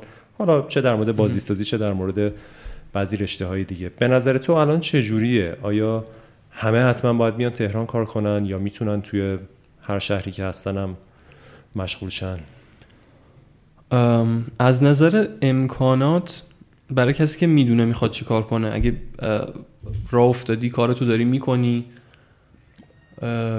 و صرفا مسئله اینه که کجا زندگی کنی واقعا فرقی نمی‌کنه. حتی شهرستان ها به نظرم بهترن. به خاطر اینکه دغدغه زندگی روزمره توشون کمتر زندگی تا حدودی راحت تره من مثلا خودم خیلی وقتا به این فکر کردم که چقدر باحال می‌شد اگه توی شهر خلوتتر با آب و هوایی بهتر از تهران زندگی می‌کردم و کار می‌کردم. ولی کار الانمو در واقع اونجا انجامش می‌دادم صرفا. ولی برای کسی که می‌خواد کریرش رو کلا جلو ببره و الان خیلی نمی‌دونه که می‌خواد چی کار کنه واقعیت اینه که شهرستان ها خیلی سخت میشه کار کرد. چون نه شرکتی هست مثلا تو بروجرد که خب هیچی عمران هیچ شرکت بازی سازی که من بشناسم فعالیت نداره. اگه باشم خب به هر حال آدمایی که توش هستن هم خیلی از آدما اکثرا تو تهران دارن کار می‌کنن یا تو شهرهای بزرگن. واسه همین یکم سخت از این نظر. معمولا ناخداگاه آدم به سمت شهرهای بزرگ کشیده میشه. منم اون موقعی که اومدم تهران 18 سالم بود برای دانشگاه اومدم. ولی خب تو ذهنم دقیقا همین بود که اگه بخوام کار کنم احتمالا باید تو تهران کار کنم. شرایط دیگه ای برای خودم نمی‌دیدم. اون موقع هم خب باز شرایط فرق می‌کرد. ولی الان هم حتی اونقدر خیلی به نظرم شرایط مناسبی نیست. اگه, اگه کار فراهم شده باشه دورکاری رو میشه تو شهرستان انجام داد. ولی برای پیدا کردن کار و آشنا شدن به آدم های جدید تیم پیدا کردن و این حرفا به نظرم می‌ذاره سخت زندگی تو شهرستان. هابی خاصی هم داری؟ غیر از کار کردن و مطالعه و بازی کردن. آها راستی بازی مورد علاقت هم بگو. بازی رو نگفتی. بازی مورد علاقه هم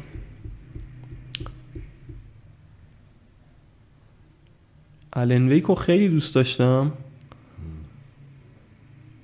و بعد از اون بازی جدید مثلا چیزم خیلی دوست داشتم. هل بلید رو خیلی دوست داشتم. الان علاقم به سمت بازی ها بیشتر بازی های داستان محوره. اکثر بازی که می‌کنم این شکلیه. هل بلید که خیلی جالب بود. با, با تیم کوچیک نسبتا کوچیک هم کار خیلی, خیلی خوبی کردن. اونم واقعا اچیومنت بزرگی بود. آره. ساختنش. آره. هم خیلی بازی گیرایی آدم قشنگ خسته نمیشه می‌تونه بازی کنه. گیم پلی هم توی سطح قابل قبولی به نظرم هست جذابه و داستانش و مفهومی که پشتش هستم خیلی جدیه. واقعا به نظرم پروژه خیلی خوبیه. خب در مورد کارهایی که هابی آها هابی. هابی هابی کتاب خوندن میشه؟ کارهای اوقات فراغت. خیلی چند کلمه ای میشه. کلمه فکر کنم نداریم برش یه دونه کلمه فکر کنم نداریم. کتاب خوندن که هست فیلم هست و سریال.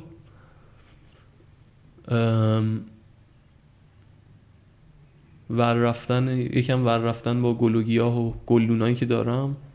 چه جالب. آره. جدیدن خیلی کم وقت گذاشتم براشون ولی خب می‌خوام که یکم بیشتر بهشون برسم. گلدون معمولی یا از که تو شرکت کار می‌کنین وابیکوزا وابیکوزا هم احتمالا قراره که سوهل یه دونه برام بسازه به زودی و حالا اونم باید نگهداری کنم ازش. بله. ولی آکواریوم داشتم که آکواریوم تو اوج مرتا داغون شد. نتونستم بهش برسم جلبک زد و کلا مجبور شدم جمعش کنم. شهیدای مرتا شدن. آره اینا از شهدای مرتان و گلدونام ولی یه سریاشون که جون سالم به در بردن و می‌خوام که نذارم بمیرن. نگهشون دارم. بیشتر همین است ولی خب الان دقیقا من دنبال هابی جدید هستم. به خاطر اینکه الان تازه یه فرصتی تو زندگیم باز شده که وقتم یکم آزادتره و خب تمرکز حالا روی کارم یه مقدار کمتره. دنبال اینکه هابی های جدیدی پیدا کنم الان هستم. می‌دونی چیه یا فعلا می‌خوای بگی؟ نه واقعا. همین همین که حس می‌کنم به اندازه کافی هابی ندارم واسه همین دنبالش هم که هابی های جدید پیدا کنم. تو ورزش هم زیاد می‌کردی؟ همچنان می‌کنی یا نه؟ ورزش من یه دوره زیاد کردم. همون دوره‌ای که روی بلادی استریتس کار می‌کردیم یک یه جایی که یادم رفت بگم از خوابگاه به دانشگاه به مرکز رشد یکیش هم یه باشگاه بود که می‌رفتم. باشگاه نینجا. آره نینجاتسو کار می‌کردم. با شیروین می‌رفتیم اونم آره. دیگه.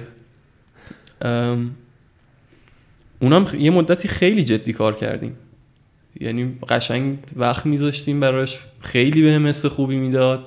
آمادگی جسمانی مخصوصا خیلی بهم حس خوبی می‌داد و اینکه خود ورزش هم دوست داشتم. نینجاتسو واقعا برام جذاب بود. بعدش دیگه تنها ورزش هایی که تونست یعنی وقتهایی که تونستم ورزش بکنم باشگاه بوده. ولی خب یه ذره معمولا وقتی میرم باشگاه بعد این مدت ول می‌کنم. خیلی شرایط باشگاه یه ذره سخته برام. جذابیتی بیشتر نداره. با اینکه ورزش های مورد علاقه من فکر می‌کنم که انفرادیه همشون ولی کلا فضای باشگاه اینجوریه که خب با یه سری دستگاه باید بری ورزش کنی و اینا. حوصله‌ام معمولا سر میره بعد یه مدت دیگه انگیزه ای واسه رفتن ندارم. واسه خودم یه مدتی که تو خونه وسایل ورزشی مثل دنبل و از این پدای ورزشی و سیمکش و این حرفات گرفتم و تو خونه تمرین می‌کنم. جدیدا بازم یه مدتی که ول شده ولی خب به هر حال اگه بخوام ادامه بدم اون کاریه که احتمالا می‌کنم. برمیگردی بشه دقدقت چیه این روزا؟ دقدقم اینکه کلا کیم. اصلا می‌خوام چیکار کنم؟ برنامه برای زندگیم چیه؟ چیکار دوست دارم بکنم؟ از چی لذت می‌برم؟ لذت های جدیدی پیدا کنم برای خودم. و این یه مدتی هست که درگیر این هستم. بعد از اینکه پروژه تموم شد کلا یه خلع خیلی عجیبی تو زندگیم حس کردم که الان در حال پیدا کردن جواب برای اونام برای سوالایی که تو این مدت پیدا شده. چجوری فکر می‌کنی ممکنه به این جواباش برسی؟ احتمالا با تجربه کردن کارهای جدید با دقیقا با تجربه کردن با تجربه کردن اتفاقات تصمیمات جدید دیدن آدمای جدید هابی های جدید. می‌تونم اینجوری حداقل گسترشش بدم به این فکر کنم از بینشون انتخاب کنم. احتمالا باید همچین کاری بکنم نمی‌دونم. چیزی که الان خودم درگیرشم هنوز جوابی بیارش ندارم واقعا. راهشم پس علاوه بر خودش راهشم داری تا حدی فکر می‌کنی که چجوری می‌تونه آره. باشه؟ سی سالت هنوز نشده گفتی دیگه 28 28 9 هم الان. 28 9 آره دیگه. سی هم خودش یه مقطع خاصیه معمولا. آره. الان منم نزدیکش هستم. چه آینده ای رو برای بازیسازی ایران می‌بینی؟ بازیسازی ایران. خیلی آینده روشنی نمی‌بینم. متاسفانه.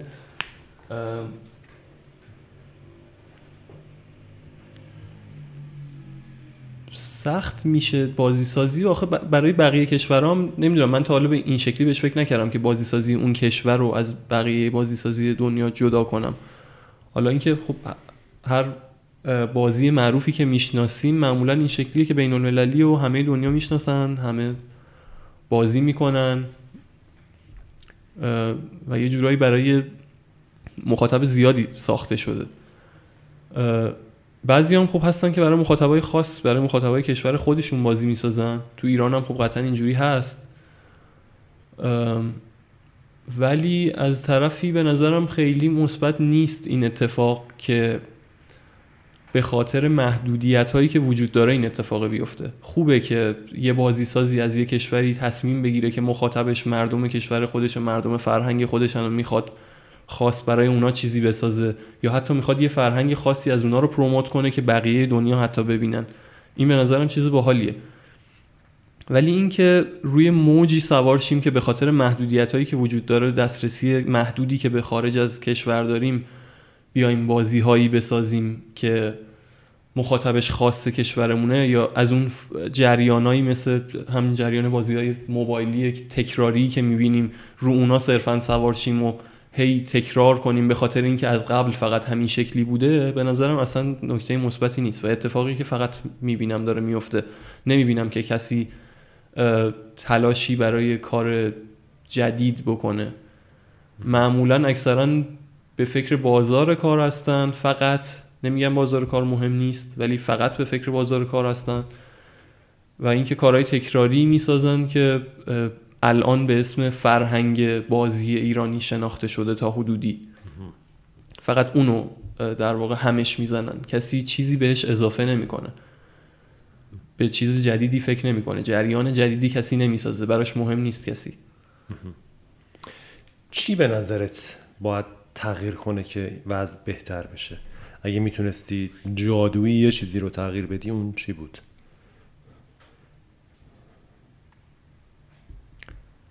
خیلی چیزا آخه تو این سیستم کلا خیلی چیزا اشتباهه که نمی‌دونم درست شدنش از کجاش باید شروع بشه. ولی خب چند تا چیز هست که خیلی جدیه. مثلا مخاطبا خود مخاطبا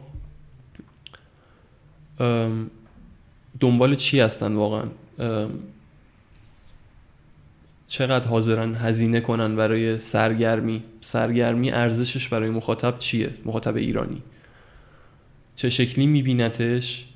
آیا در همین حد که حوصلش توی مترو سر نره فقط در حال تپ کردن باشه کافیه براش؟ یا اینکه مثل خیلی مخاطبای دیگه دنبال سرگرمیه که خود اون آدمو به فکر واداره یه کانسپت جدیدی رو بهش نشون بده یه موضوع جدیدی رو بهش معرفی کنه. یه داستان جدیدی بگه یه, یه تغییری یه جریانی توی فکر طرف ایجاد کنه. ولی اکثرا مخاطبات مخاطب ایرانی دنبال این نیستن. سرگرمی که می‌خوان معمولا سرگرمی خیلی دم دستی و کژواله نمیگم نیستن خب به هر حال گیمرم تو ایران کم نیست. ولی خب اگه قرار باشه که به عنوان مخاطب یه گیم دیولوپر بهشون نگاه کنه به اون اندازه مخاطب کافی تو ایران نمی‌بینه.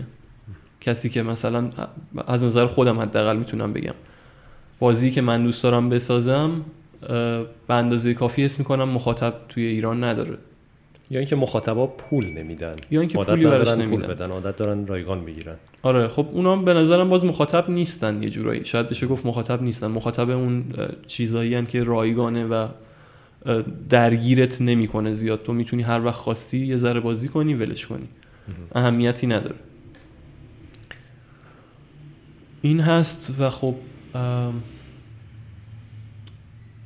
سرمایه بحث اقتصادی هم هست دیگه. از نظر اقتصادی ثباتی که ثبات نداریم ما واقعا تو کشورمون. و به خاطر اینکه ثبات نداریم سرمایه گذاری کردن توی این کشور کار سختیه. و وقتی که سرمایه گذاری نمیشه کار جدی انجام نمیشه. واسه همین تمام مسائلی که روی قضیه اقتصادمون تاثیر می‌ذاره هم ناخداگاه روی این مسئله هم داره تاثیر خیلی جدی می‌ذاره. اگه قرار باشه ماجیکال چیزی رو درست کنم اگه قراره بگم که درست شو و درست میشه دوست دارم اقتصادمون درست بشه. و ارتباطمون با بیرون از ایران وصل بشه. الان که خب اینترنت هم دیگه نداریم حالا نمی‌دونم که کی قراره وصل بشه. ولی از نظر بانکی بتونیم کار کنیم با بقیه کشورها راه های ارتباطی رفت و آمدمون راحت تر باشه. بتونیم بریم بیایم مثل خیلی آدمای دیگه از خیلی کشورهای دیگه که محدودیت های جغرافیایی لزوما روی کاری که می‌کنن تاثیر نمی‌ذاره. تا همینجاشم فکر کنم زیاد گفتم. ماجیکال آره نه خیلی خوبه. آره یه جادوی قوی لازم داره. یه جادوگر خیلی قوی باید بیاد چند تا ماجیک بزنه. همه اسپلا رو باید بزنه. آره، مانا باید زیاد داشته باشه. خیلی مالیه آنلاین چجوری می‌تونن تو رو پیدا کنن؟ کسایی که بخوان با در ارتباط باشن ازت سوال کنن از تجربت استفاده کنن. ایمیل هم که هست الان باید بگم می‌تونی بگی؟ اگه دوست داری بگو. هوشنگی dot رضا at gmail.com هوشنگی هم با دو با double o. آره. ایمیل همه توییتر هم, هم که هست. خب معمولا توییترت چیه؟ رضا underline هوشنگی فکر می‌کنم ولی باید چک کنم راستش مطمئن نیستم. یه توییتر فارسی دارم و یه توییتر انگلیسی دارم که حالا برای برای ارتباط های معمول و جواب دادن فارسی رو ترجیح میدم. فارسی بخوان بزنن فارسیه بهتر آره. خیلی عمالی سخن پایانی چی رضا؟ سخن پایانی هم باید بگیم. سخن پایانی خیلی کار سختیه.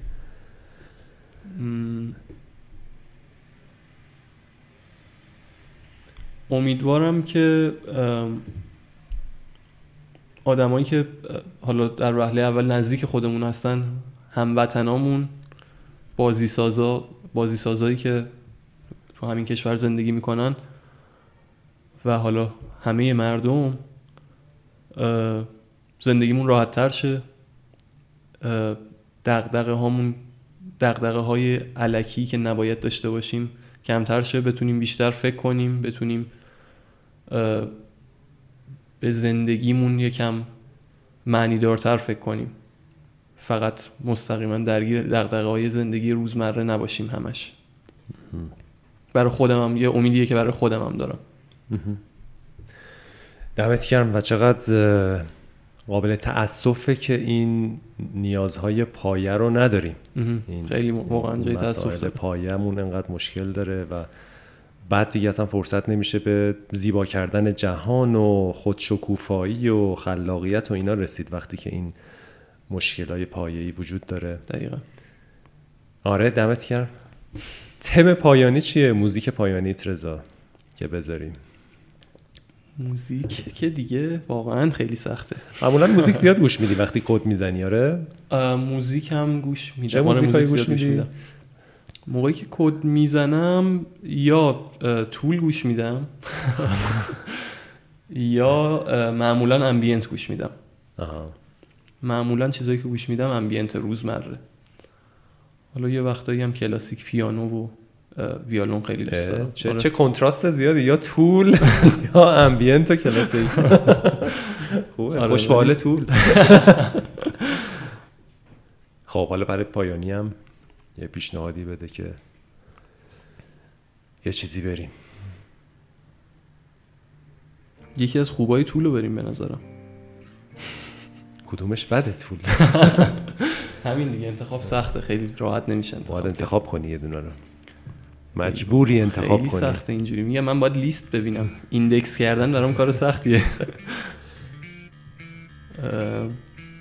از آلبوم اول بگو بعد بریم سراغ. می‌تونیم از اونی که در مورد communication بود چی بود؟ atrophy any sense of compassion. نه نه نه. همین بود. آره. communication مال فکر می‌کنم آلبوم Ænima باشه اشتباه فکر کنم آره. چرا اسمش یادم نمیاد؟ می‌دونم اسما واقعا سخت یادم نمیاد. منم امروز کلا اسما خالی کردم از نظر اسم. پس اونو اونو بله. مد نظرته. دلیل خاصی داری. چلنج بزرگیه به نظرم. یعنی با اینکه دستاوردهای زیادی داشتن آدما که همش هم نتیجه ارتباطاتشونه ارتباط برقرار کردنه ولی در کل خیلی محدودیت داریم از این نظر.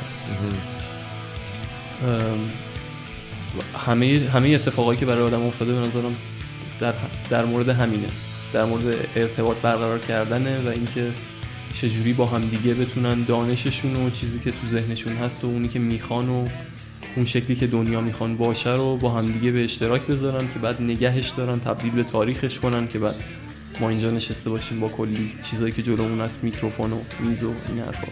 اگه ارتباطی وجود نداشت هیچ کدوم اینا نبود. آره و از اون طرف هم تو مثالهای تیمش هم بخوایم ببینیم چقدر اتفاقای خوب و منجر میشه و چقدر هم اتفاقای بد می‌تونه بیفته از ارتباط بد دقیقاً. ارتباط ناقص اشتباه. ناقص. و خب خیلی چلنج بزرگیه دیگه. خیلی. به موضوع خیلی جالبی پرداختن. آره. حضرت طول. حضرت طول. صحبت جالبی کرده. خب مرسی. حتما. رضا خیلی ممنون. خیلی بحث دم شما عالی گرم. بود. دمت گرم. یه خسته نباشید. بزرگ بابت پروژه مرتا و مرسی. این پرچم. پروژه رو پنج سال دوشت بردی جلو. در اومد دیروز نسخه سویچ هم در اومد. واقعا جای تبریک داره به تو و بقیه بچه ها و امیدوارم که همچنان موفق و موفق تر باشی دمتون گرم آقا. مرسی. جاگری مرسی. خداحافظ. خدا.